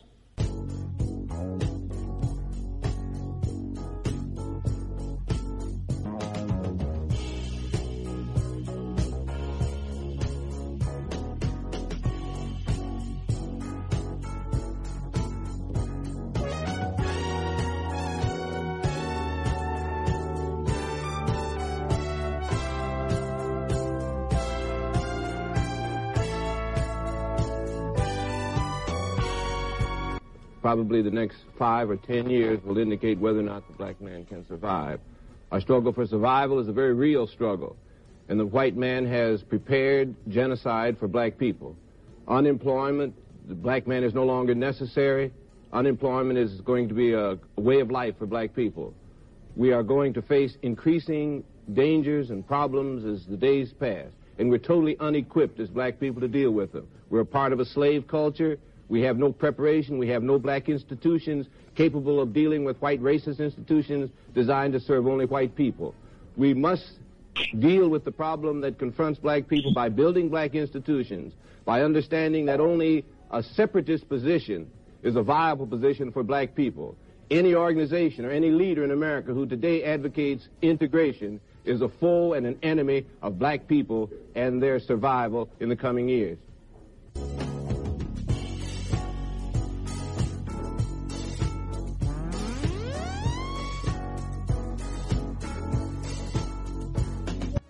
In this crooked game of power politics here in America, the Negro, namely the race problem, integration, civil rights issue, are all nothing but tools used by the whites who call themselves liberals against another group of whites who call themselves conservatives, either to get into power or to retain power. Among whites here in America, the political teams are no longer divided into Democrats and Republicans.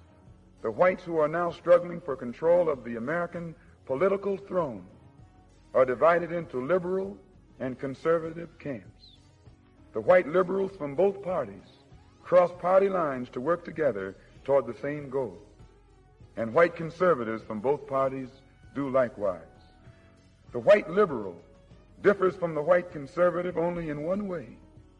The liberal is more deceitful, more hypocritical than the conservative. Both want power, but the white liberal is the one who has perfected the art of posing as the Negro's friend and benefactor. And by winning the friendship and support of the Negro, the white liberal is able to use the Negro as a pawn or a weapon in this political football game that is constantly raging between the white liberals and the white conservatives. The American Negro is nothing but a political football.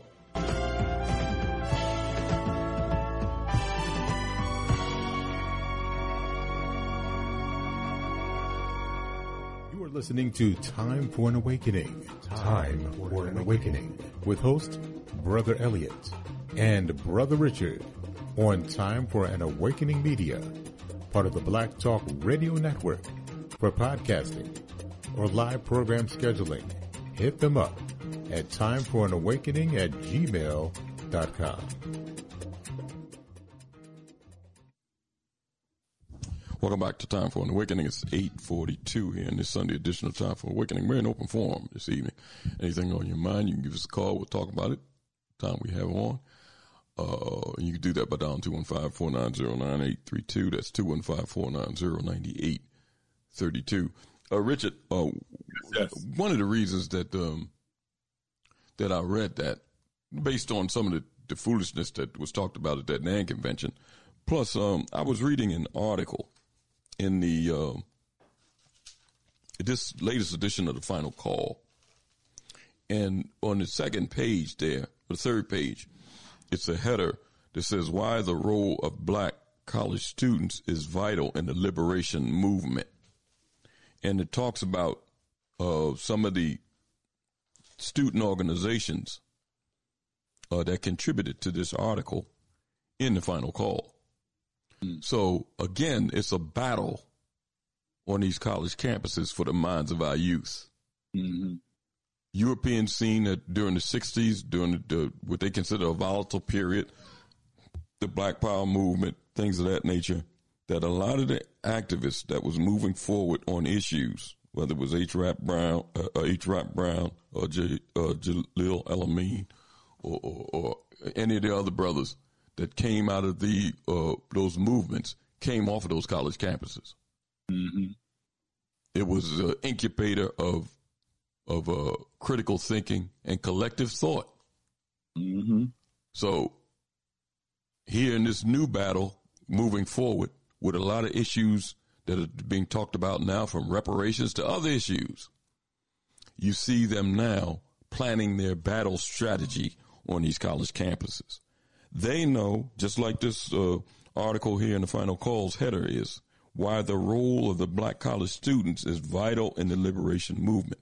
They know that a lot of this uh, uh, critical thinking and uh, uh, uh, idea development might, and I use the term might, come off these campuses. Mm-hmm. And it's going to also come from the streets. Malcolm was from the streets. He didn't go to college. Other people, there's a lot of activists that were from the streets. But it's a lot of other stuff now being mixed in that has nothing to do with our struggle. It has nothing to do with black culture, but it's mixed in with the lifestyle that uh, basically not of black culture. So uh, you know, not that we have our work cut out for us because we know what we're up against. But we just got to do all we can to push back against a lot of this stuff that has nothing to do uh, with the liberation of our people. Or just like you said, the uh, the kind of mission statement of um, of uh, of uh, mm-hmm. of the organization. Carter Woodson. Of Carter G. Woodson's organization about uh, what does black, black struggle mean. Um, also, let me let me say this um, because we had a guest scheduled last week and uh, he didn't make it on. Hopefully, by next week, we will have him, and I want his story to be heard by our Time for Awakening audience. We've had some of our past guests, and I, am not going to mention their names right now because they're they're in the process of uh, of going to his aid they sent folks up there to kind of look at what's going on, and now it's a, a it's folks that's going to his aid. Uh, it's a black rancher and farmer in Colorado. And now, Richard, this is not strange because there's a lot of these stories that's going on that black folks have no clue about because some of them are not even in the news. Right. Now, I credit Brother Maurice Carver up there in New York because he sent me the article and Richard, it's not in another news. I don't know whether it's you talking about the New York Times, the Washington Post. You can't find it in no other paper. But the story is very much real. Mm-hmm. Uh, it's a it's a black rancher and uh, uh, up there in Colorado that owns a thousand acres of land beautiful country, Richard. I've seen the pictures. You know, you see the the, the uh, Rockies in the background, the land almost as far as you can see. Uh, he has cattle, uh, uh goats. He has livestock, and it, he's raising uh, stuff on on the, on. He has a multiplicity of acres, and he had mentioned that him and his wife owns the land, and they've been up there for a while. He'll uh, hopefully he'll be on here to tell his own story just want to give people a little background if they wanted to kind of look it up because you can find the article and read it for yourself. It's a two part article. And he's being terrorized by people in that Colorado area. And it reminds me of, uh, they have a television program out, uh, Yellowstone. Mm-hmm. But they also made a couple of prequels to Yellowstone. is 1883 and uh, 1923 and it showed how Europeans that went up all in those areas where it was remote and away from a lot of cities, where they acquired a lot of land. And the way they kept that land was basically using the gun. Mm-hmm. Well, um, this, uh, uh, Brother Mallory is being terrorized up there by white farmers and ranchers in the area that want his land. He said first they wanted to lease acres of his land, and he didn't want to do that. So then they started a terrorizing campaign, killing cattle, killing goats, uh, t- uh, terrorizing him and his wife, uh, uh uh, on, uh, riding on the farm, cutting his fence, stuff like that. He said he went to the sheriff of the area because he's up in El Paso County, Colorado. And the sheriff is basically in alignment or cahoots with several of the white ranchers up there in that Colorado area. Uh, he did say that he went to, because it was some type of NAACP gathering, it was, it was a gathering in Denver. He traveled to Denver to express that he needed help. And he was basically rebuffed by the NAACP in Denver that they couldn't get involved. So he, uh, uh, this member of the press that wrote the story, um, at the bottom of the article contains different black elected officials, uh, members of the CBC, the national uh, NAACP office to phone, like a phone campaign, to get this brother some help. In the meantime, he's being terrorized in a remote area of Colorado. Mm. When you own a land that large, there's a lot of things that can happen, and you feel unsafe. He mentioned that a lot of times he goes sleepless nights uh, trying to, you know, be up to protect his household and his family. Uh, like I said before, some of the listeners to this program uh, formed a group. First, they went up to scout out the situation, and now they're going up there next weekend to kind of spend some time with him to stay there. And just like the Second Amendment says, you got a right to protect your property, Richard.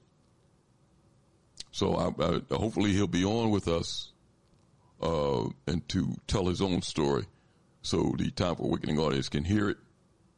And then maybe they can help aid him by calling some of their elected officials and make them aware of what's going on, just in case they aren't. Because the local NAACP is very much aware because he talked with them. And when they told him that they couldn't get involved, they're aware of what's going on. You know, they can't get involved in a lot of things. yeah, well, yeah, well, the, listen, Richard, when you're not in control of an organization that claim that you are, then you can't. Listen, we've we we had uh, uh, the brothers up there in uh, Westchester uh, with the mural. Mm-hmm. That, that and I spoke with the NAACP president up there. I spoke personally. I didn't get a message saying that he couldn't get involved. I spoke with her personally, and she told me that she was instructed not to get involved and she's the president of that branch. So I didn't even get into who who instructed you. I, am not stupid. I just I, okay, all right, whatever, and I moved on. But just like you said, they're instructed not to get involved in a lot of different things. But when you not, when you're not in control, you dance by somebody else's tune. Go ahead. I'm sorry.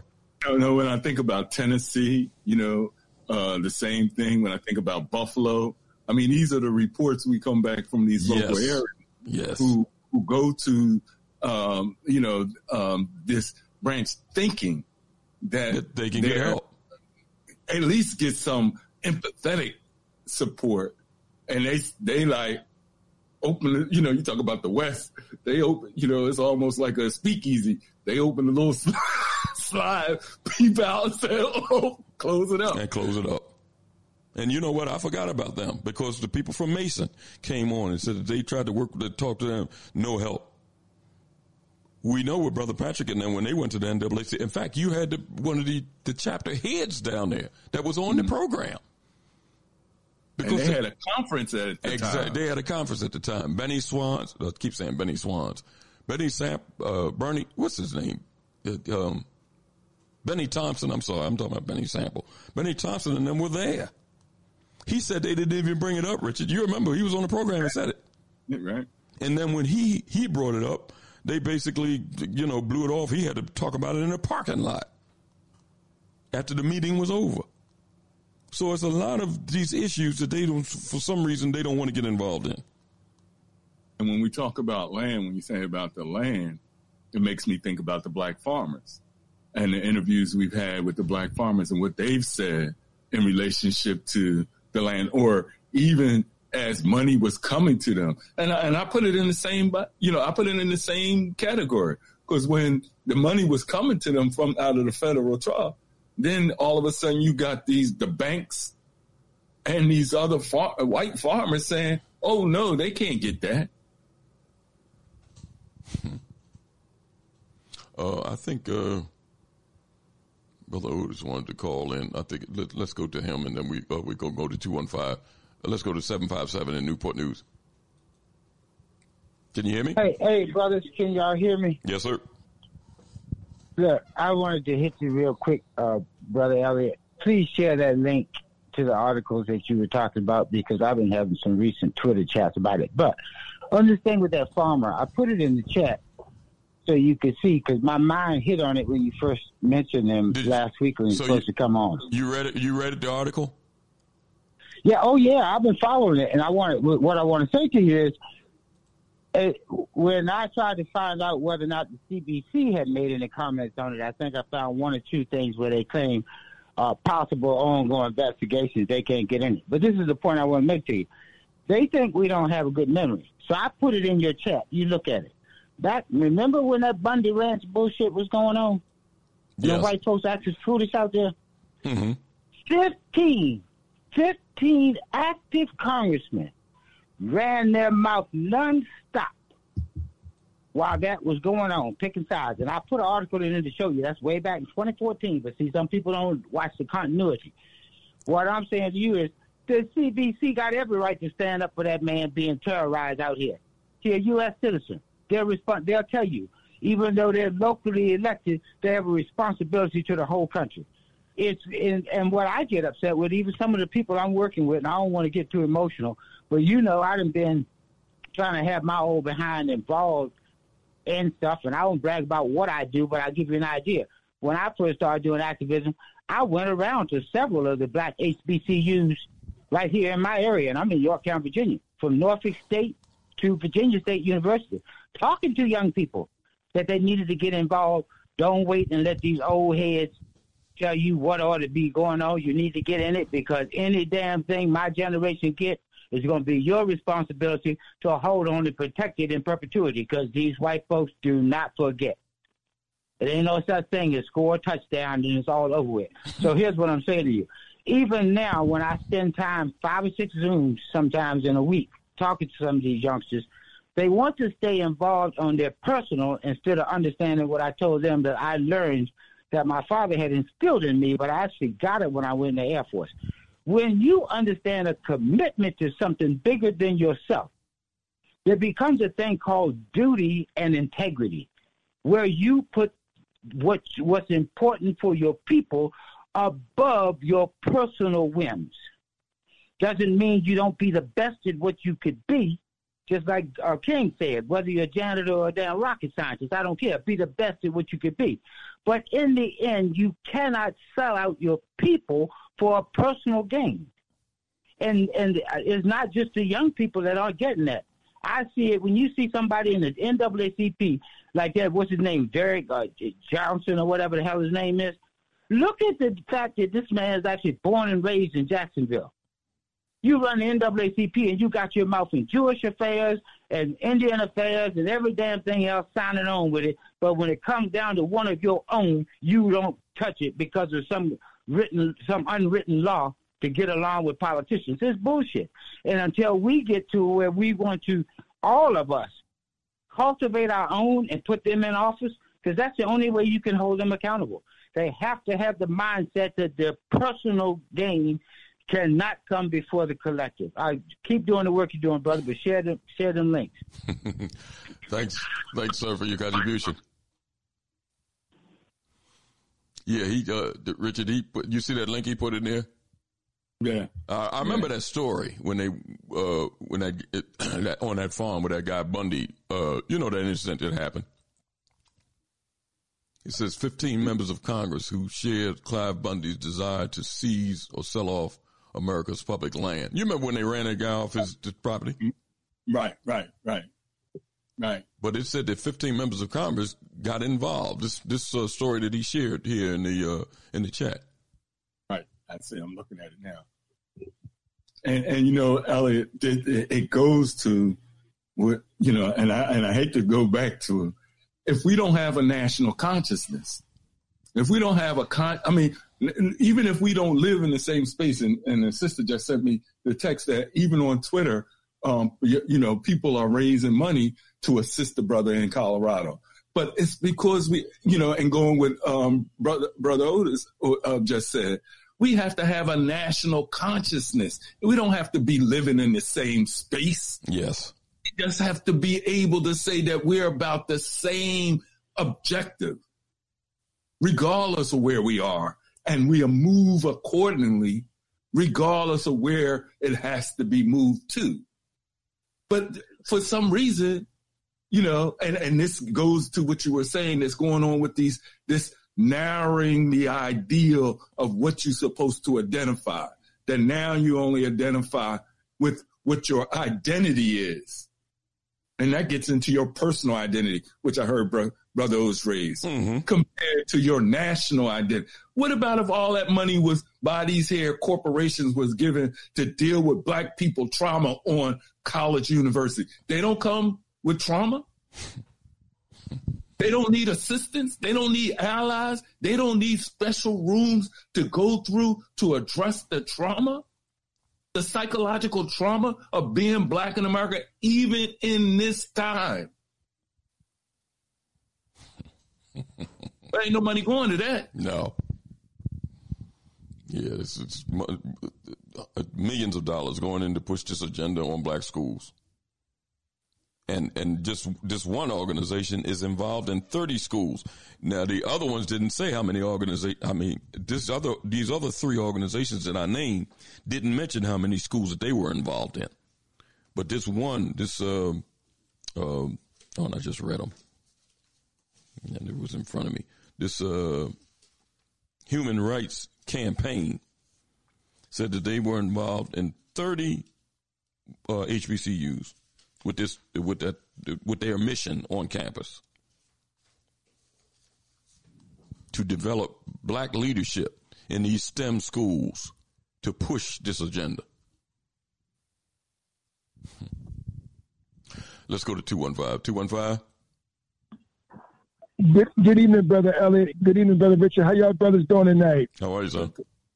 I'm doing fine, Elliott and Brother Richard. Thanks for asking. Your brother, I, I hope you and Brother Richard forgive me. I just tuned in about a half hour, 20 minutes ago. I was I just came, came from the Temple game, Houston game. Temple lost, and I was going to, to put my brother Aaron McKie and stuff, and they lost a tough game in Houston. But uh, you know, I had to support the brother.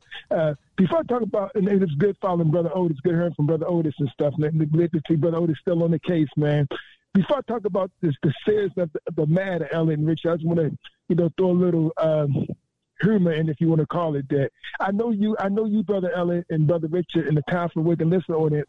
I know y'all brothers and sisters feeling safe now that that Biden shot down that China spy plane. I know don't, don't they make you and Richard feel safe now?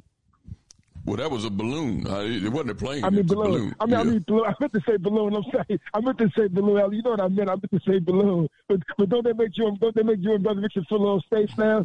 Yeah. Okay. you know, you know, it's almost see when they come to these Europeans, brother Allen Richard, you almost have to laugh to keep from crying because they talk about someone. It was a, a, a, Chinese spy balloon. Like they like they don't spy on nobody. You know what I mean? All, all of them do it to each other. You know what I mean? But they gonna act like this like this is some kind of shock to the world. This is some kind of outrageous. They doing it this stuff. They probably they probably got one over in China now spying on them. I mean, these people, man, they are so they are So oh God, I don't even know what to say. These people are so fraudulent. I mean, I tell you, man. But yeah, but well, yeah, you know, you know like what? Before before you finish your thought, because Sure. uh, in that in that vein, listen, the United States did more than uh, uh, uh, shoot down a balloon. They have shot and killed people's leaders of other countries. Sure. Now, if you notice, America would would basically trash other people if other nations were doing that. You don't. Hold on a second. Yes. You don't see. It's no evidence of any of these other nations involving themselves in other people's politics by killing their leadership. The United States is holds that distinction, seem like of their own. I don't know of any other nation, whether you got the Chinese government, the Russian government, or any of these other mm-hmm. governments, is going and killing other people's leaders and putting puppets in government. That's true. Oh, United States have a long history of it and stuff. You're absolutely right, brother Elliott. They, like I said, see, when you look at the, and, and the, the, uh, when you look at the current situation, uh, the, the tension between the United States and Iran, see, a lot of people don't realize they go way back because uh, in 1953, when, when, when he, they, now this country always talk about democratic elections, right? As long as the democratic elections go, and they put the flunky or the or the flunky or the or the sucker who they want in there, then the democracy works. When the people of Iran, which is called Persia, when they when they elected the Muslim brother Mohammed Mossadegh by, by, by the free will of the people, he won fair and square. What the United States do? They overthrew him and put the Shah of Iran in there. You know what I mean? Same same same thing with um with, with, with the, the brother down in Venezuela. When, when, when, Maduro won the election fair and square, because they had President Carter and, and the group of pe- former President Jimmy Carter and a group of people went over there and they monitored the election. They said it was fair and square because they didn't, didn't go to the United States. They can get their puppet in there. They're going to say it was a fraudulent election. I mean, these, these devils are something else, man. Long they can't get their flunkies in there, whether it be black flunkies or white flunkies or whatever, they, then all of a sudden, you know, it's, it's, it's a fraud election, man. I tell you, these people are something else, man. And, and for us to keep thinking that these that somehow we're gonna get some kind of freedom from these people by begging and pleading instead of just doing any like my like Fergie Douglass say freedom is not free, but any self-respecting people just take your damn freedom. You don't beg a white man for no freedom. We we, we stand up like a man and woman because as, as the late great Dr. King said, brother Ellen Richard, a man can't ride your back if you don't lay down. You know what I mean? So the artist is butt kissing and, and, and begging and pleading and, and, and trying to be accepted by these people. It's not gonna work, man. Because you see clearly that these people uh, don't have no no love for our people. And, and, and like I was saying to a brother about that, that bigot down in Florida, Ron DeSantis, I said he's right about that homosexual or queer stuff. But I'm not I'm not praising that devil because he's sure he is he's still a no good bigot. He just happened to be right about that because I don't know if you I don't know if you and Richard was aware of this, Elliott. And I know you don't I know y'all guys don't follow hockey because I'm not I don't follow hockey like that too. But I you know over the years you've had some black players in hockey, some real good ones. Well, the National Hockey League recently, Elliot, they, they, they, they, they was making attempts to increase the number of black players in hockey, where they said Ron DeSantis went after the NHL and told them if you get any, if you start recruiting black players, we're going to boycott your league. And I'm saying to myself, and, and from what I heard, of, the, the, the National Hockey League capitulated and, and caved into to uh, DeSantis. So I'm saying to myself, though he may be right about that thing with the black queer thing, I'm still not praising that devil. He's a devil. He ain't no damn good. He's a racist bigot. It's like the one in Virginia uh, down there, and, and, and, and all the rest of them old bigots and stuff like that. So I'm not, and they, they, that's for Trump too. I tell people all the time, Biden ain't no damn good, but that don't mean I'm supporting Donald Trump. He's a racist bigot too. You know what I mean? There are these people, people have, don't have our interests at heart, man. You know what I mean? You know, we, we sit around here like these people, like it's some, like Malcolm said, like some difference between these people. Like Malcolm said, you, you got liberals and conservatives both parties, and all they want to do is use black folks for political football. You know what I mean? And none of them bigots got our no interest of our people. And, and, and when it comes down to for real, for real, you know what I'm saying? Yeah. Yeah. So I mean, it's, it, to me, to me, it's clear. You know what I'm saying? There's, there's no mystery here. You know what I mean? But yeah, I mean, and, Ellen, I close these last couple of comments. I know you and Richard getting short on time, but like I said, when you look at the situation now with the police situation and stuff like that, and again, I want our people to, to, to, to go for the, like you said, go for the for the Okie vote, because once again, you see white America act trying to act like they so concerned about black people being killed by the police because they cause these five stupid ignorant Negroes they need to be dealt with in the most harsh way and stuff. They want they they sacrificial lambs because for some reason these stupid Negroes I guess they thought they could get away with that stuff and they figured they watch their white brother and get away so they could do it too. They don't realize those white racist cops who they trying to suck up to a plea the white the white police establishment. They don't care nothing about Tyre Nichols. They don't care nothing about them. So they willing to sacrifice them because, as I said, Brother Elliot, when have you ever heard in your life a FOP being sympathetic towards black people? The local FOP down in, in Memphis, Tennessee,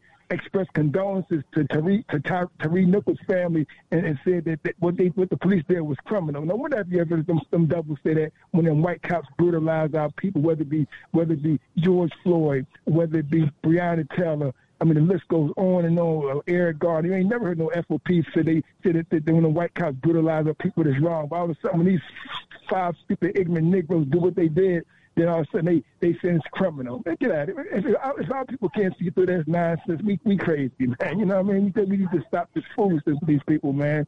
You know. But, I, but like you said, our black leadership is, is a disgrace and stuff, man. And it end up with like brother, even brother Richard said to you just now. What, what basically? I'm not picking for brother Richard, but brother Richard said basically, what are they good for? They can't never get involved in anything. When you when you when you was telling brother Richard just now about the um, the, the, the sister up in New York when they had the mural, she said she couldn't get involved. The, the brother that he helped, the ranch out in Colorado, the local NAACP said they can't get involved. What, what, what, what are they good for? I mean, if, if they Well, can't help out, minute. what the hell is they good for? You know? They good for they good for having a convention in Atlantic City where they invite. Come out, we're getting a little interference on your line. I was thinking earlier. I'm sorry. I said we was getting a little interference on your line. I said they're good Oh, for yeah. they're good for having a convention in Atlantic City and they can invite Kamala Harris and other people. They're good for having the conventions. And that's about all they good for too, man. Because cause like you like you told Brother Richard, when you don't control nothing, when when, you, when at the bottom line, cutting through the chase, when you're controlled by these white Jews and they, they give you marching orders, ain't nothing damn thing you can do for your people. And so that's why I can never join. I told Brother Dick Gregory, and I love our, our dear ancestor now, Robert Dick Gregory. I told Brother Dick right there, John Baptist, he, he was Brother, I know the NAACP and privilege should join it. Maybe you can help change it from the inside. I said, Brother Dick, I only I, said, I joined NAACP one time. I should help, help, help my man here in Philly, Joey Temple, when he ran for the local presidency. I said, other than that, I don't have nothing to do with that handkerchief head bootlicking organization. They brother useless as a wet rag. I said to the brother Dick Ben, and I stand by it. Now they're disgraceful stuff, man. They can't do nothing for our people unless they get permission from these people, man. So you know, it's just it's, they're a joke, man. They're a complete joke. You know, but look, brother, in which I don't want to take the time. Uh, uh I make, you know, thank you. Let me express myself, man. Uh, and put me in mute, and listen to the rest of the show. Good show as usual, man. Good show. Let me let me say something to you. Can you get to an area where you can, because there's a lot of interference in your back. I know. I, let, me, let, me, try to get to the back of this thing. Hold on for a second. Hold, hold on a second. Now.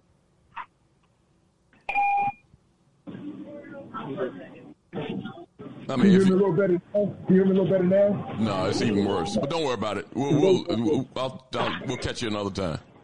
Okay, uh, put me on mute, Ellen, now, and I'll listen to the rest of the show. Right. All right, thanks, brother. I'm sorry about that. No problem. Let's go to two one two in New York City. Two one two. Hey, what's going on, brothers? It's, it's Brother Maurice in New York. How are you, sir? I'm doing good. What's going on with, with y'all? Y'all, y'all blowing the whole place up, man. The, the show is burning down. You know, black leaders gonna be upset. They gonna come looking for y'all. Y'all keep it up. They look for Richard. They'll be looking for Richard. Oh, well, Richard is Richard is a, Richard is a, a, a, gift to black people and stuff. This is a, that's a brilliant brother, and I, I respect you so much, brother Richard, and your you know, it's it's a it's a it's a difference between having knowledge and being able to make it plain to the to the to the people so they understand it. And uh, so I appreciate you know the work that you you two brothers are doing. You know, I'm, I'm I was laughing because I was I was thinking about some of the stuff Brother Richard was saying, and I thought about a speech that uh, Frederick Douglass made when they were talking about black people. What what do black people want? When white people was trying to figure out what they're going to do with black people. And then and the the thing that I, I thought was so interesting about what Frederick Douglass said, he said there's three times y'all wanted us to be citizens. Every time you had a war going on, you want us to be a citizen. He said, but we're not citizens when it's peacetime. We're, no, we're nothing but aliens. Mm-hmm. And I would even argue, based on what Brother Richard was saying, that regardless of whatever, peace or wartime, we are nothing but aliens in America. And they are never going to see us as anything different than that people have to understand that we are politic, politically, economically, and socially competition to them. And people have to understand that we don't have any friends. We don't we we don't have any allies, and we need to redefine what an ally is. I was, I was you know I was going over some material, and I was I, I um, was trying to figure out because the city of New York in 2021 decided they were going to allow what they call municipal voters. What's municipal voters? Those are people who could vote for all of the major offices in the city of New York, but they were not they were not American citizens. The city the city council did that at the at the stroke of midnight when they were all leaving office. They were being timed out of office, and then it went to it went to um, court. The Republicans challenged it in court. Now, why is that important? Well, let's think about this for a second. How many in in the city of New York? You know, there's you know there's the, the, the, the population breakdown is majority white, then it's Hispanic, then it's black, and it's Asians. Asians ain't that far behind black people in, in numbers and stuff. So now you're going to have 800,000 to a million new people that add into the voting rolls to vote. Not a citizen, ain't paid a dime in taxes, ain't doing anything and stuff. And even if they did, they're still not a citizen. And you got black people on this on the city council that allowed that nonsense to go through. The, de Blasio didn't didn't veto it, and neither did Eric Adams. And not understanding the politics of think about that, 800 to a million new voters on the rolls, and we don't even know where any of those people stand. Coming from countries that they have no relationship to America, and definitely don't think anything positive about people, uh, black people. Now, if the, if the Republicans didn't go to, go to court to strike this thing down, we will be, be we will be, be at guess what? Those people, those 30,000 new people that came into New York will be able to vote right now. Think about this now. All those people from Venezuela that just came into New York, all of them will be able to vote. Right. uh, How so- so ridiculous they- is that? So they're eligible to vote. No, they, they struck the law down. Okay. The Supreme Court struck it down. They they would have been, Okay. But but the black politicians that was in office let that crap go through, and let, they tried to grandfather. They snuck it in the last day of the year. They snuck it in. Well, listen. And this is what we're talking about. We don't have people that have intelligence to see how we're disenfranchising ourselves by allowing all of these people to be able to vote. Well, we know We're we know diluting your own political power in your own city. we we know one that didn't let it go through. right. You, You know, still, it- you it- still there, Maurice? it- I said, I, and- s- I said, we Huh? know what, one. what did you say? You were breaking up. You were breaking up. Oh, I said, we know one that didn't let it go through. yeah. Charles talking about- Barron. Yeah, well, I, Charles Barron, yeah. hmm yeah, well, Charles, Charles Barron is the only one that that uh, you know, that they haven't pulled the wool over his eyes. You know, and and the, the thing that frustrates me is that you know we Uh, they just had another reparations meeting out in California on the, on the 28th of January. That meeting was in San Diego. Was seven hours. I haven't had a chance to to watch the whole thing, but you know, people were coming and giving their point of view, and they're continually moving forward. New York is supposed to be a progressive state. We the, the city of New York has done nothing. The state of New York is uh, the, the reparations bill was passed in in the in the House part of the, the legislature, but the Senate is sitting there. When you got the governor, you got you got a, a the black a black woman in charge of the Senate. You got Carl Hastings, who I went to school with and mentored, who is um um the, the over the over the over the um speaker, the speaker of, of the House in, in the Senate, and it hasn't moved anywhere. We got a black mayor, we got a black uh, speaker of the of the city council. No reparations anywhere to be found, not even a language of it. It's almost as if people are, are apologizing for being black to say that they want to do something for black people. It's almost as if we have Obama in office right now. We got a whole bunch of mini Obamas running around here that are ashamed of being black and don't want to stand up for black people. I'm sick of it. I'm sick of it. I, people would talk about that situation out there in Los Angeles with those with those uh, Hispanic people, um, and they're being caught on tape or whatever. Guess what? I'm not. I'm not even mad at them for doing that because they at least they had enough sense to say we're gonna stand up for our people. Maybe it wasn't right what they were doing, but they said to themselves, "Well, we ain't gonna let our people be disenfranchised. We're gonna hold on to power within Los Angeles. We're gonna disenfranchise other people. We're gonna gerrymander stuff to keep black people and these other Hispanic people out from from taking po- political positions from us. We don't even have enough sense to understand the, the basic principles of what's going on in this country. I tell people all the time, we need a reclamation. People don't even know what I mean when I say a reclamation. Reclamation is a, is a simple word. Reclamation means to reclaim. We have to reclaim ourselves. We have to reclaim our history. We have to reclaim our economics. We have to reclaim everything about being black in this country. And the one thing we have to do is get back to what what what um someone said. He made a song. Uh, uh, um, I'm, I just I can't get the, the person's name out of my mouth. Um, Richard, you'll know it. Is young black, young black and gifted. What's her name again? Um, young, uh, young gifted. and Oh, that's black. Nina Um, Simone. Wasn't that Nina Simone? What's his sister? Hey, there you go, Nina Simone. Mm-hmm. You know, young, young, gifted and black. Get back to that philosophy. You know, and I and, and it frustrates me to no end because I see things going on and people are not paying attention. I, I you know, this whole conversation about the idea of what it means for black resistance. You know, um, waking up every day is a form of black resistance. But there's a, but but see, people think there's redefine what it means to be woke. Because there's people that are walking around here with their eyes open and still asleep. What is woke? You know, you know, there's people that that, that have no. And, and this is this is this is this young man asked me a question, and and, I'm, and I'm going to put this out there to you, brothers. He said he said to me, younger brother said to me, said, brother Maurice, what's going to happen when your generation is gone? And I said, I don't know. I don't know. I don't because I don't know. I don't know what y'all believe in. You you you've exchanged uh, you exchanged everything uh, about being black into some other form of uh, philosophy. We've utilized blackness to push for everybody else's agenda except for the for black people. And I, so I don't know what's going to happen with your, with your generation when when we're gone.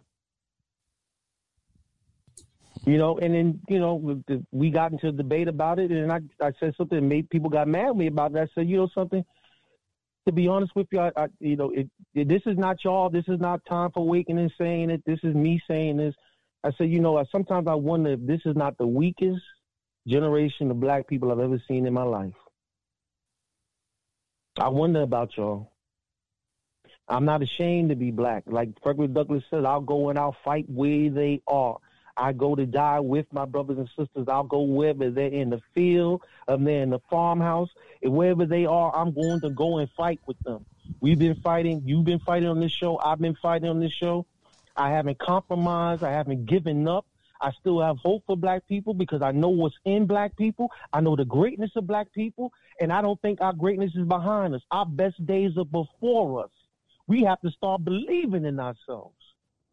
And I'm frustrated with these people because they keep talking. This one dude had the nerve to say to me, "The problem with you, brother Maurice, is you still operated in your in your um um your pain and stuff." I says, "Brother, if I was living in what they've done to me in this country, I would have never been able to move forward. There wouldn't be anybody like you that existed. If black people kept operating in that particular pain, we would have died a long time ago." I don't know what you young people are talking about. And I and, and I'm frustrated with this. The, the you know so they asked me years ago to join the NAACP, and I said absolutely not, because I didn't want to be compromised. I didn't want my name attached to anything that's compromised. And these black people want to sit up there and they think it's all right. They have been compromised. You, it's it's you know I, I I've never seen a group that's ashamed to stand up for itself. Not everybody now. Not everybody. There's a lot of brothers that are out here doing stuff. The, the, the brother Mississippi on the move, that that that, that brother down there, the uh, uh the the minister out there in in, in uh, um with the water issue. I mean, uh, I can't get people's oh, names right now. Reverend, Reverend Pinckney. Yeah, yeah, Reverend Pinckney. I mean, I'm looking at that, that even that brother that's out there and that out there in, in Colorado that's fighting. He needs to know that you know, and this is the problem, right? The re- the reason why a lot of people um, uh, struggle with stuff because they don't know who's real versus who's fake. Got a lot of these fake people running around here. Yeah. and saying they love black people. Well, do something for black people. Again, I'm gonna say this and get off because I want I want I know that there's other people that's waiting, but but again, brothers, thank you for the conversation tonight. I'm glad to see in in the, in, the, in, in Black History Month, um, you know, um, somebody was arguing with me about this issue about you know Morgan Freeman was like, I don't know why people call it Black History Month because black people have history, or you know, throughout the year. You're right about that. And guess what? It, if you know why they say that, because they have to have a group of people to say, let's teach something in this month because you ain't teaching your own damn kids already. if you were teaching your own damn kids, we wouldn't even have to have a month. You you be teaching them every damn day about the greatness of black people and stuff. I am not ashamed of being black. I love being black. I don't have to worry about going and get a tan and then come up to me. Look at me, I'm just as dark as you. yes.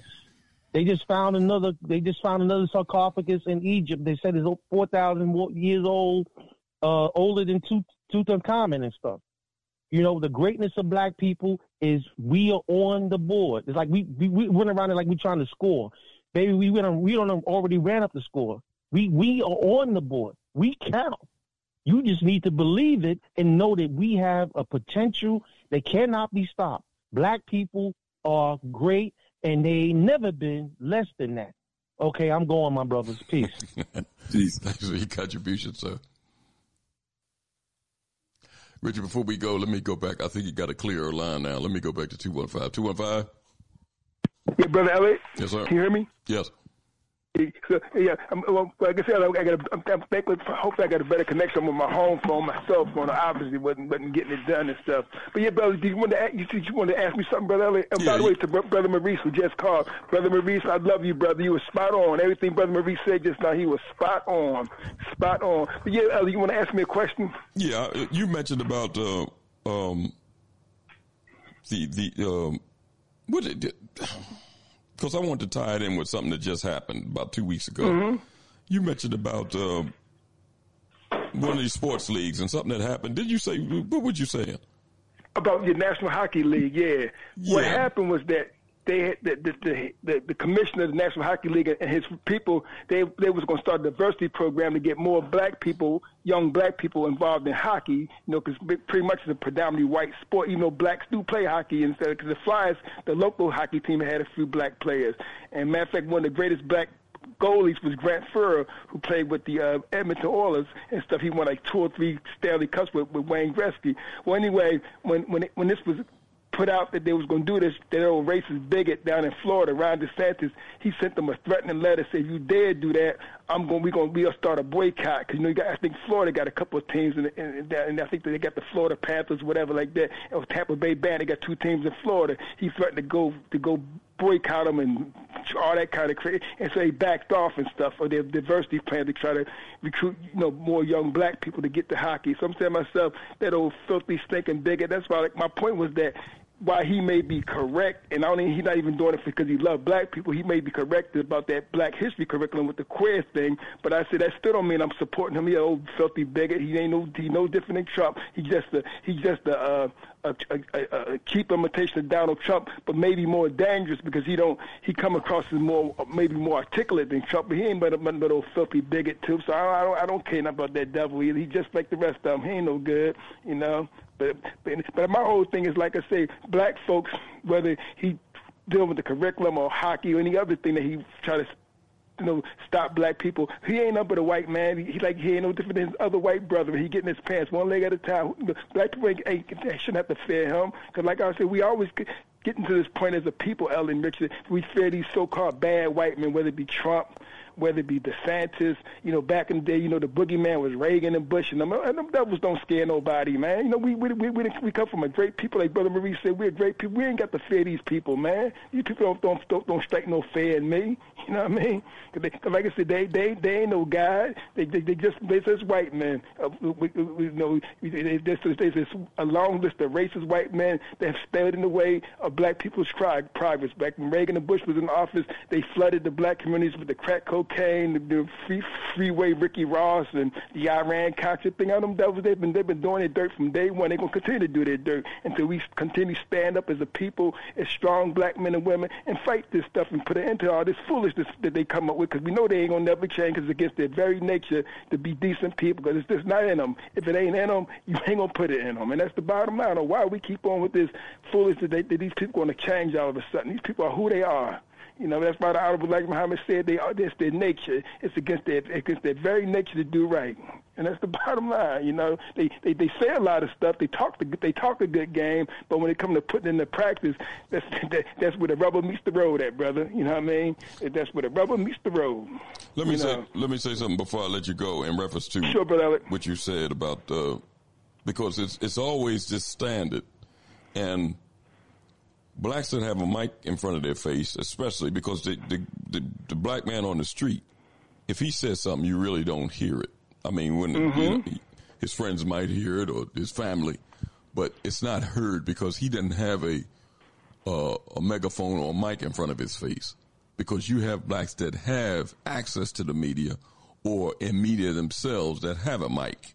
Now, black folks that says anything about uh, a religious organization, whether it's Jews or whoever, or or a, uh lifestyle group like gay or lesbian, if they say anything about them, they're suspended.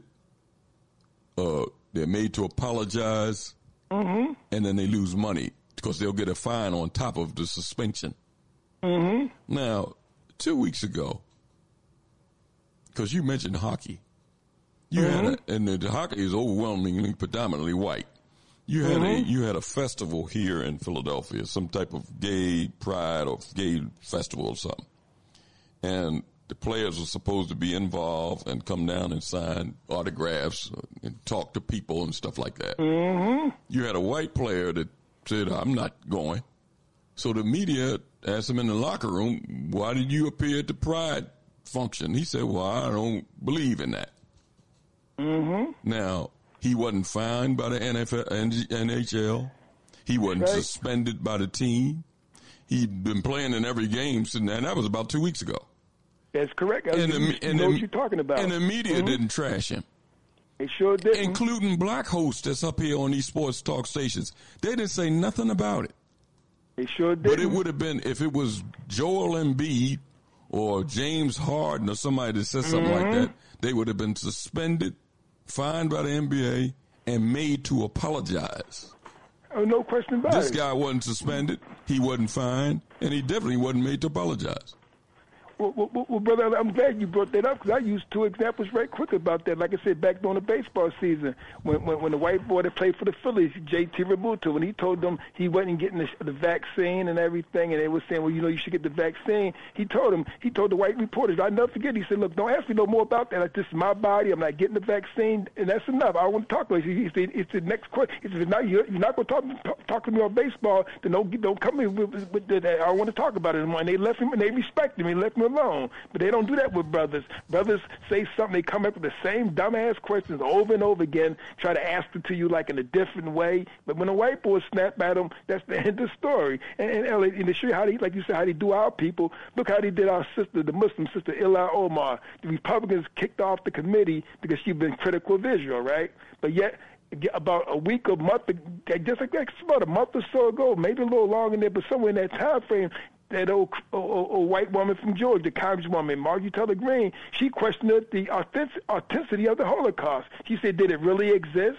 Did it really happen? And again, I didn't hear the, the, the ADL come after her. I didn't hear these white Republicans jumping her about that. But you still dogging Whoopi Goldberg because she says that the that the Holocaust was man and humanity towards man. She said, "What about race?" Which she's correct about because these was white people killing white people, and they still dogging her about that now. When she made the comment just recently, they still came after her again. But yet, Margie Taylor Greene, it's not like it's not the first time that Margie Taylor Greene has been critical of Jews. She said rich white Jews was was from the deep state was taking was trying to take Donald Trump down. Again, no ADL's comments. So you, your point is definitely well taken, brother Elliot. They only come after black people because first of all, they don't respect us. They look at black people as powerless. So they say when they, anytime them ends say anything that we don't like, we're gonna make them grovel. We're gonna make them beg. We're gonna humiliate them. We're gonna we're gonna we're gonna dehumanize them. We're gonna we're gonna emasculate their manhood, their womanhood in front of the whole world. And this is what they do. And I, and I, and I, and I, and I'll say this in closing, Elliot Richard. I blame a lot of that on that on that old guard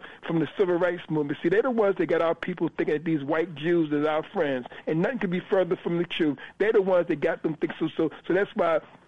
That's why if you ever notice, Elliot, throughout our times, people like John Lewis, God rest his soul, but I, I can't, I can't, I can't sit there and not tell the truth because the brother's deceived. The truth is the truth. The whole time he was living and stuff. Now here's man, he marched with Dr. King. He's seen our people getting beat down. He got beat down himself on the on that, on that Edmund Pettus Bridge. But not one time have you ever heard John Lewis say anything about the Palestinian when our Palestinian brothers and sisters be, be being dehumanized, beat down, shot. And see what a lot of black people don't realize, Ellie, you have a lot of black Palestinians. You see, every now and then the media show show them to you. They, they slip up and show them to you and stuff like that. See, they don't talk about the racial aspects. See, most of the time they show you the the brown skin, lighter skin Palestinians, which, which they mistreated them as well. But you got some black Palestinians that look just like you and me and Richard. If you didn't put Palestinian, they look like any sister brother from the hood. The same with the Libyans. You had when brother Gaddafi was living here, a, a, a black female uh, uh, uh, honor guard that was that, was, that would walk with Brother Gaddafi, and these sisters like if you didn't say they was Libyan, they're like any sisters you see in the hood and stuff like that. You know what I mean? But see, again,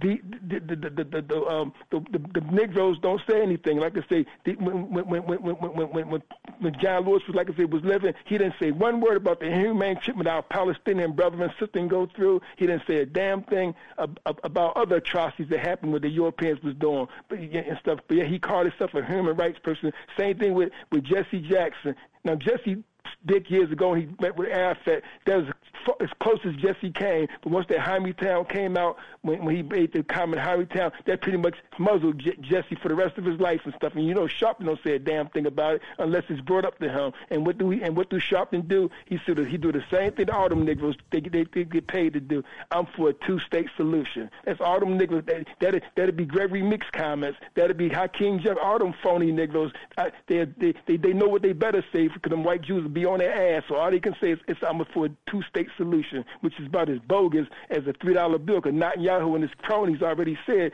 that's a no-go. You know what I mean? So who, who, what you talking about, man? You know, it's a, it's it's a shame. I say this in closing, Ellie Richard. It's a damn shame. I mean, I hope people realize the significance of it. That a group of white Jews who not even God's chosen people that is Europeans that call themselves uh, Hebrews or whatever, they got a, they they got black leadership under their thumb. They make these Negroes bow down to them, and whether we want to accept it or not, or, or, or, or realize it, until we expose that. It's going to continue to go on. These Negroes, uh, they are not their own people. They can't do a damn thing unless they get their permission from these white Jews. I don't even think they can go to the bathroom unless these white Jews give them permission, man. They got these Negroes under their total control, and that's real. I know it's a painful thing for our people to hear, but that's real. Gregory Meeks, Hakeem Jeffries, Dwight Evans, the list, Carborn, the list goes on and on. Them Negroes are in control of these white Zionist Jews. Make no mistake about it, brother. If you don't think it's the truth, you're only deluding yourself.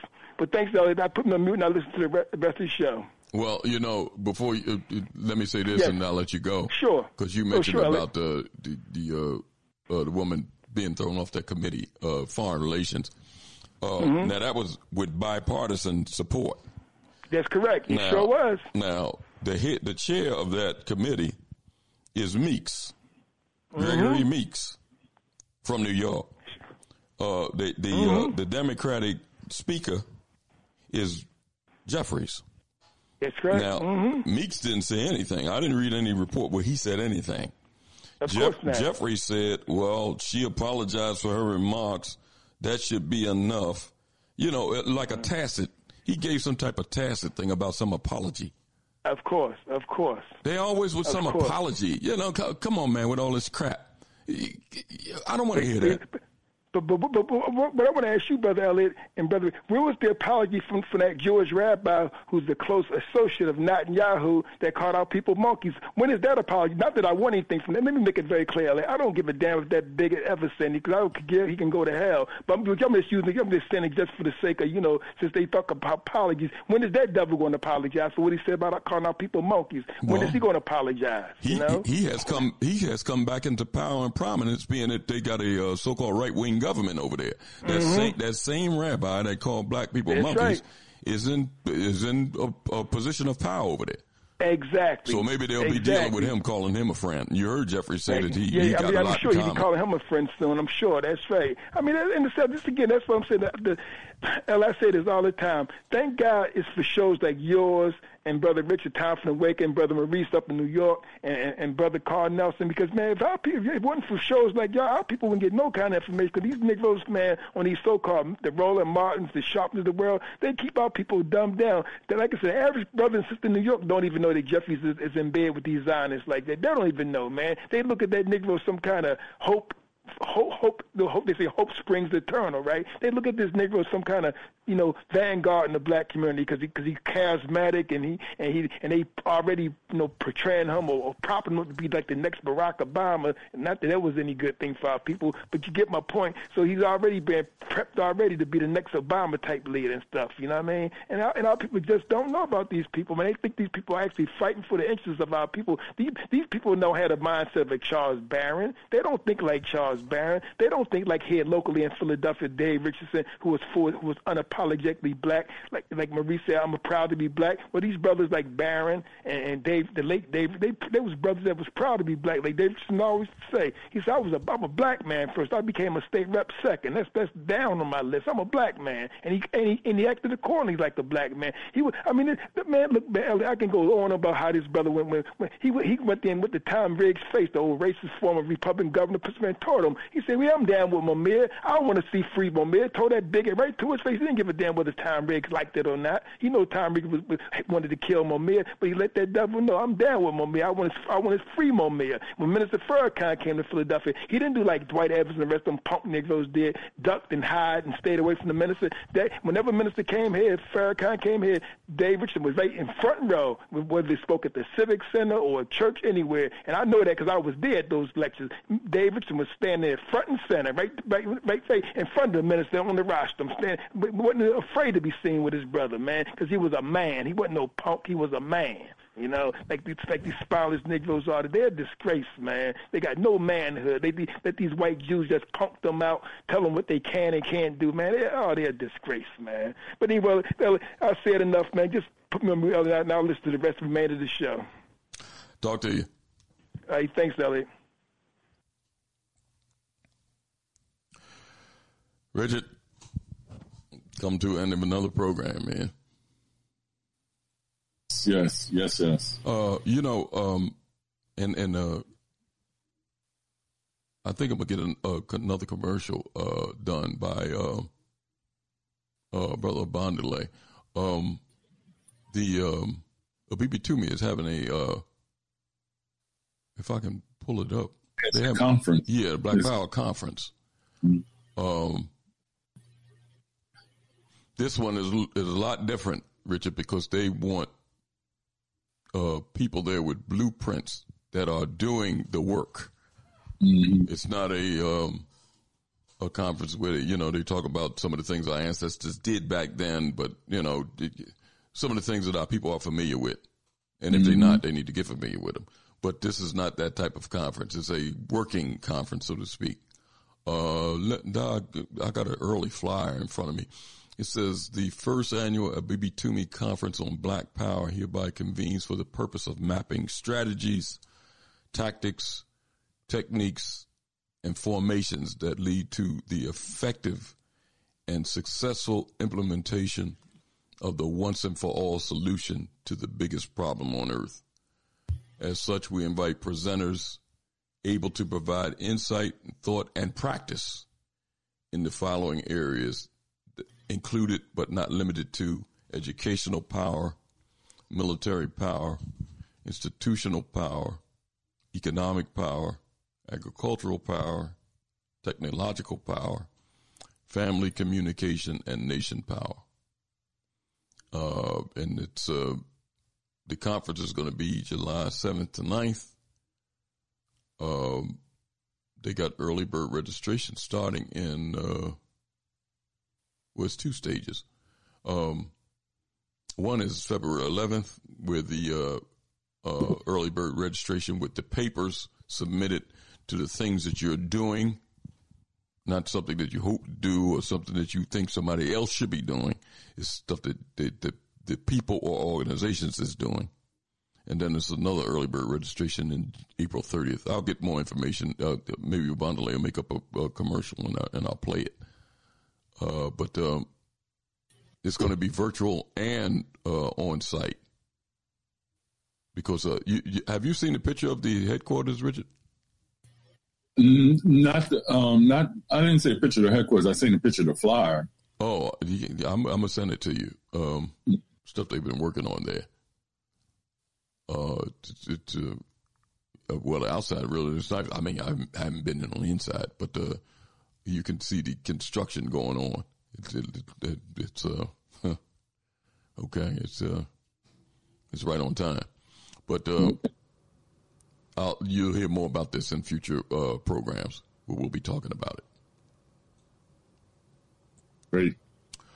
Uh, before we leave tonight, uh, just uh, give the lineup on Time for an Awakening Media. Um, Mondays, Wednesdays, and Fridays, African Perspectives with Brother Oshi. Always interesting topics and dialogue on African perspectives. That's Mondays, Wednesdays, and Fridays, 11 a.m. to 1 p.m. in the afternoon. Uh, on Tuesday, and I was just talking to uh, Sister Lotus and Brother Alfonso Watkins today. The Black Reality Think Tank will be back on March the 7th. Not, not, not March, hold it. Yeah, March. That first Tuesday in March, which is the 7th, is the target date for the return of Black Reality Think Tank with hosts uh, Sister Lotus and Brother Alfonso Watkins. So look forward at the same time on Tuesday, 8 to 10 p.m., the Black Reality Think Tank. On uh, Thursday, Pat, uh, Brother Patrick, they'll be starting up their program again, Mississippi on the Move, the Black Liberation Movement in Mississippi. That's on Thursdays from 7 to 8. On Fridays, Time for Awakening is back from 8 until and on Saturdays from 7 to 9, the Elders of Sankofa with Dr. Janine James as hosts. I want to thank everybody for listening to the program this evening. Lively discussion as always. We'll be back on Friday, Lord willing, to continue on this path towards an awakening. Peace. If you're driving through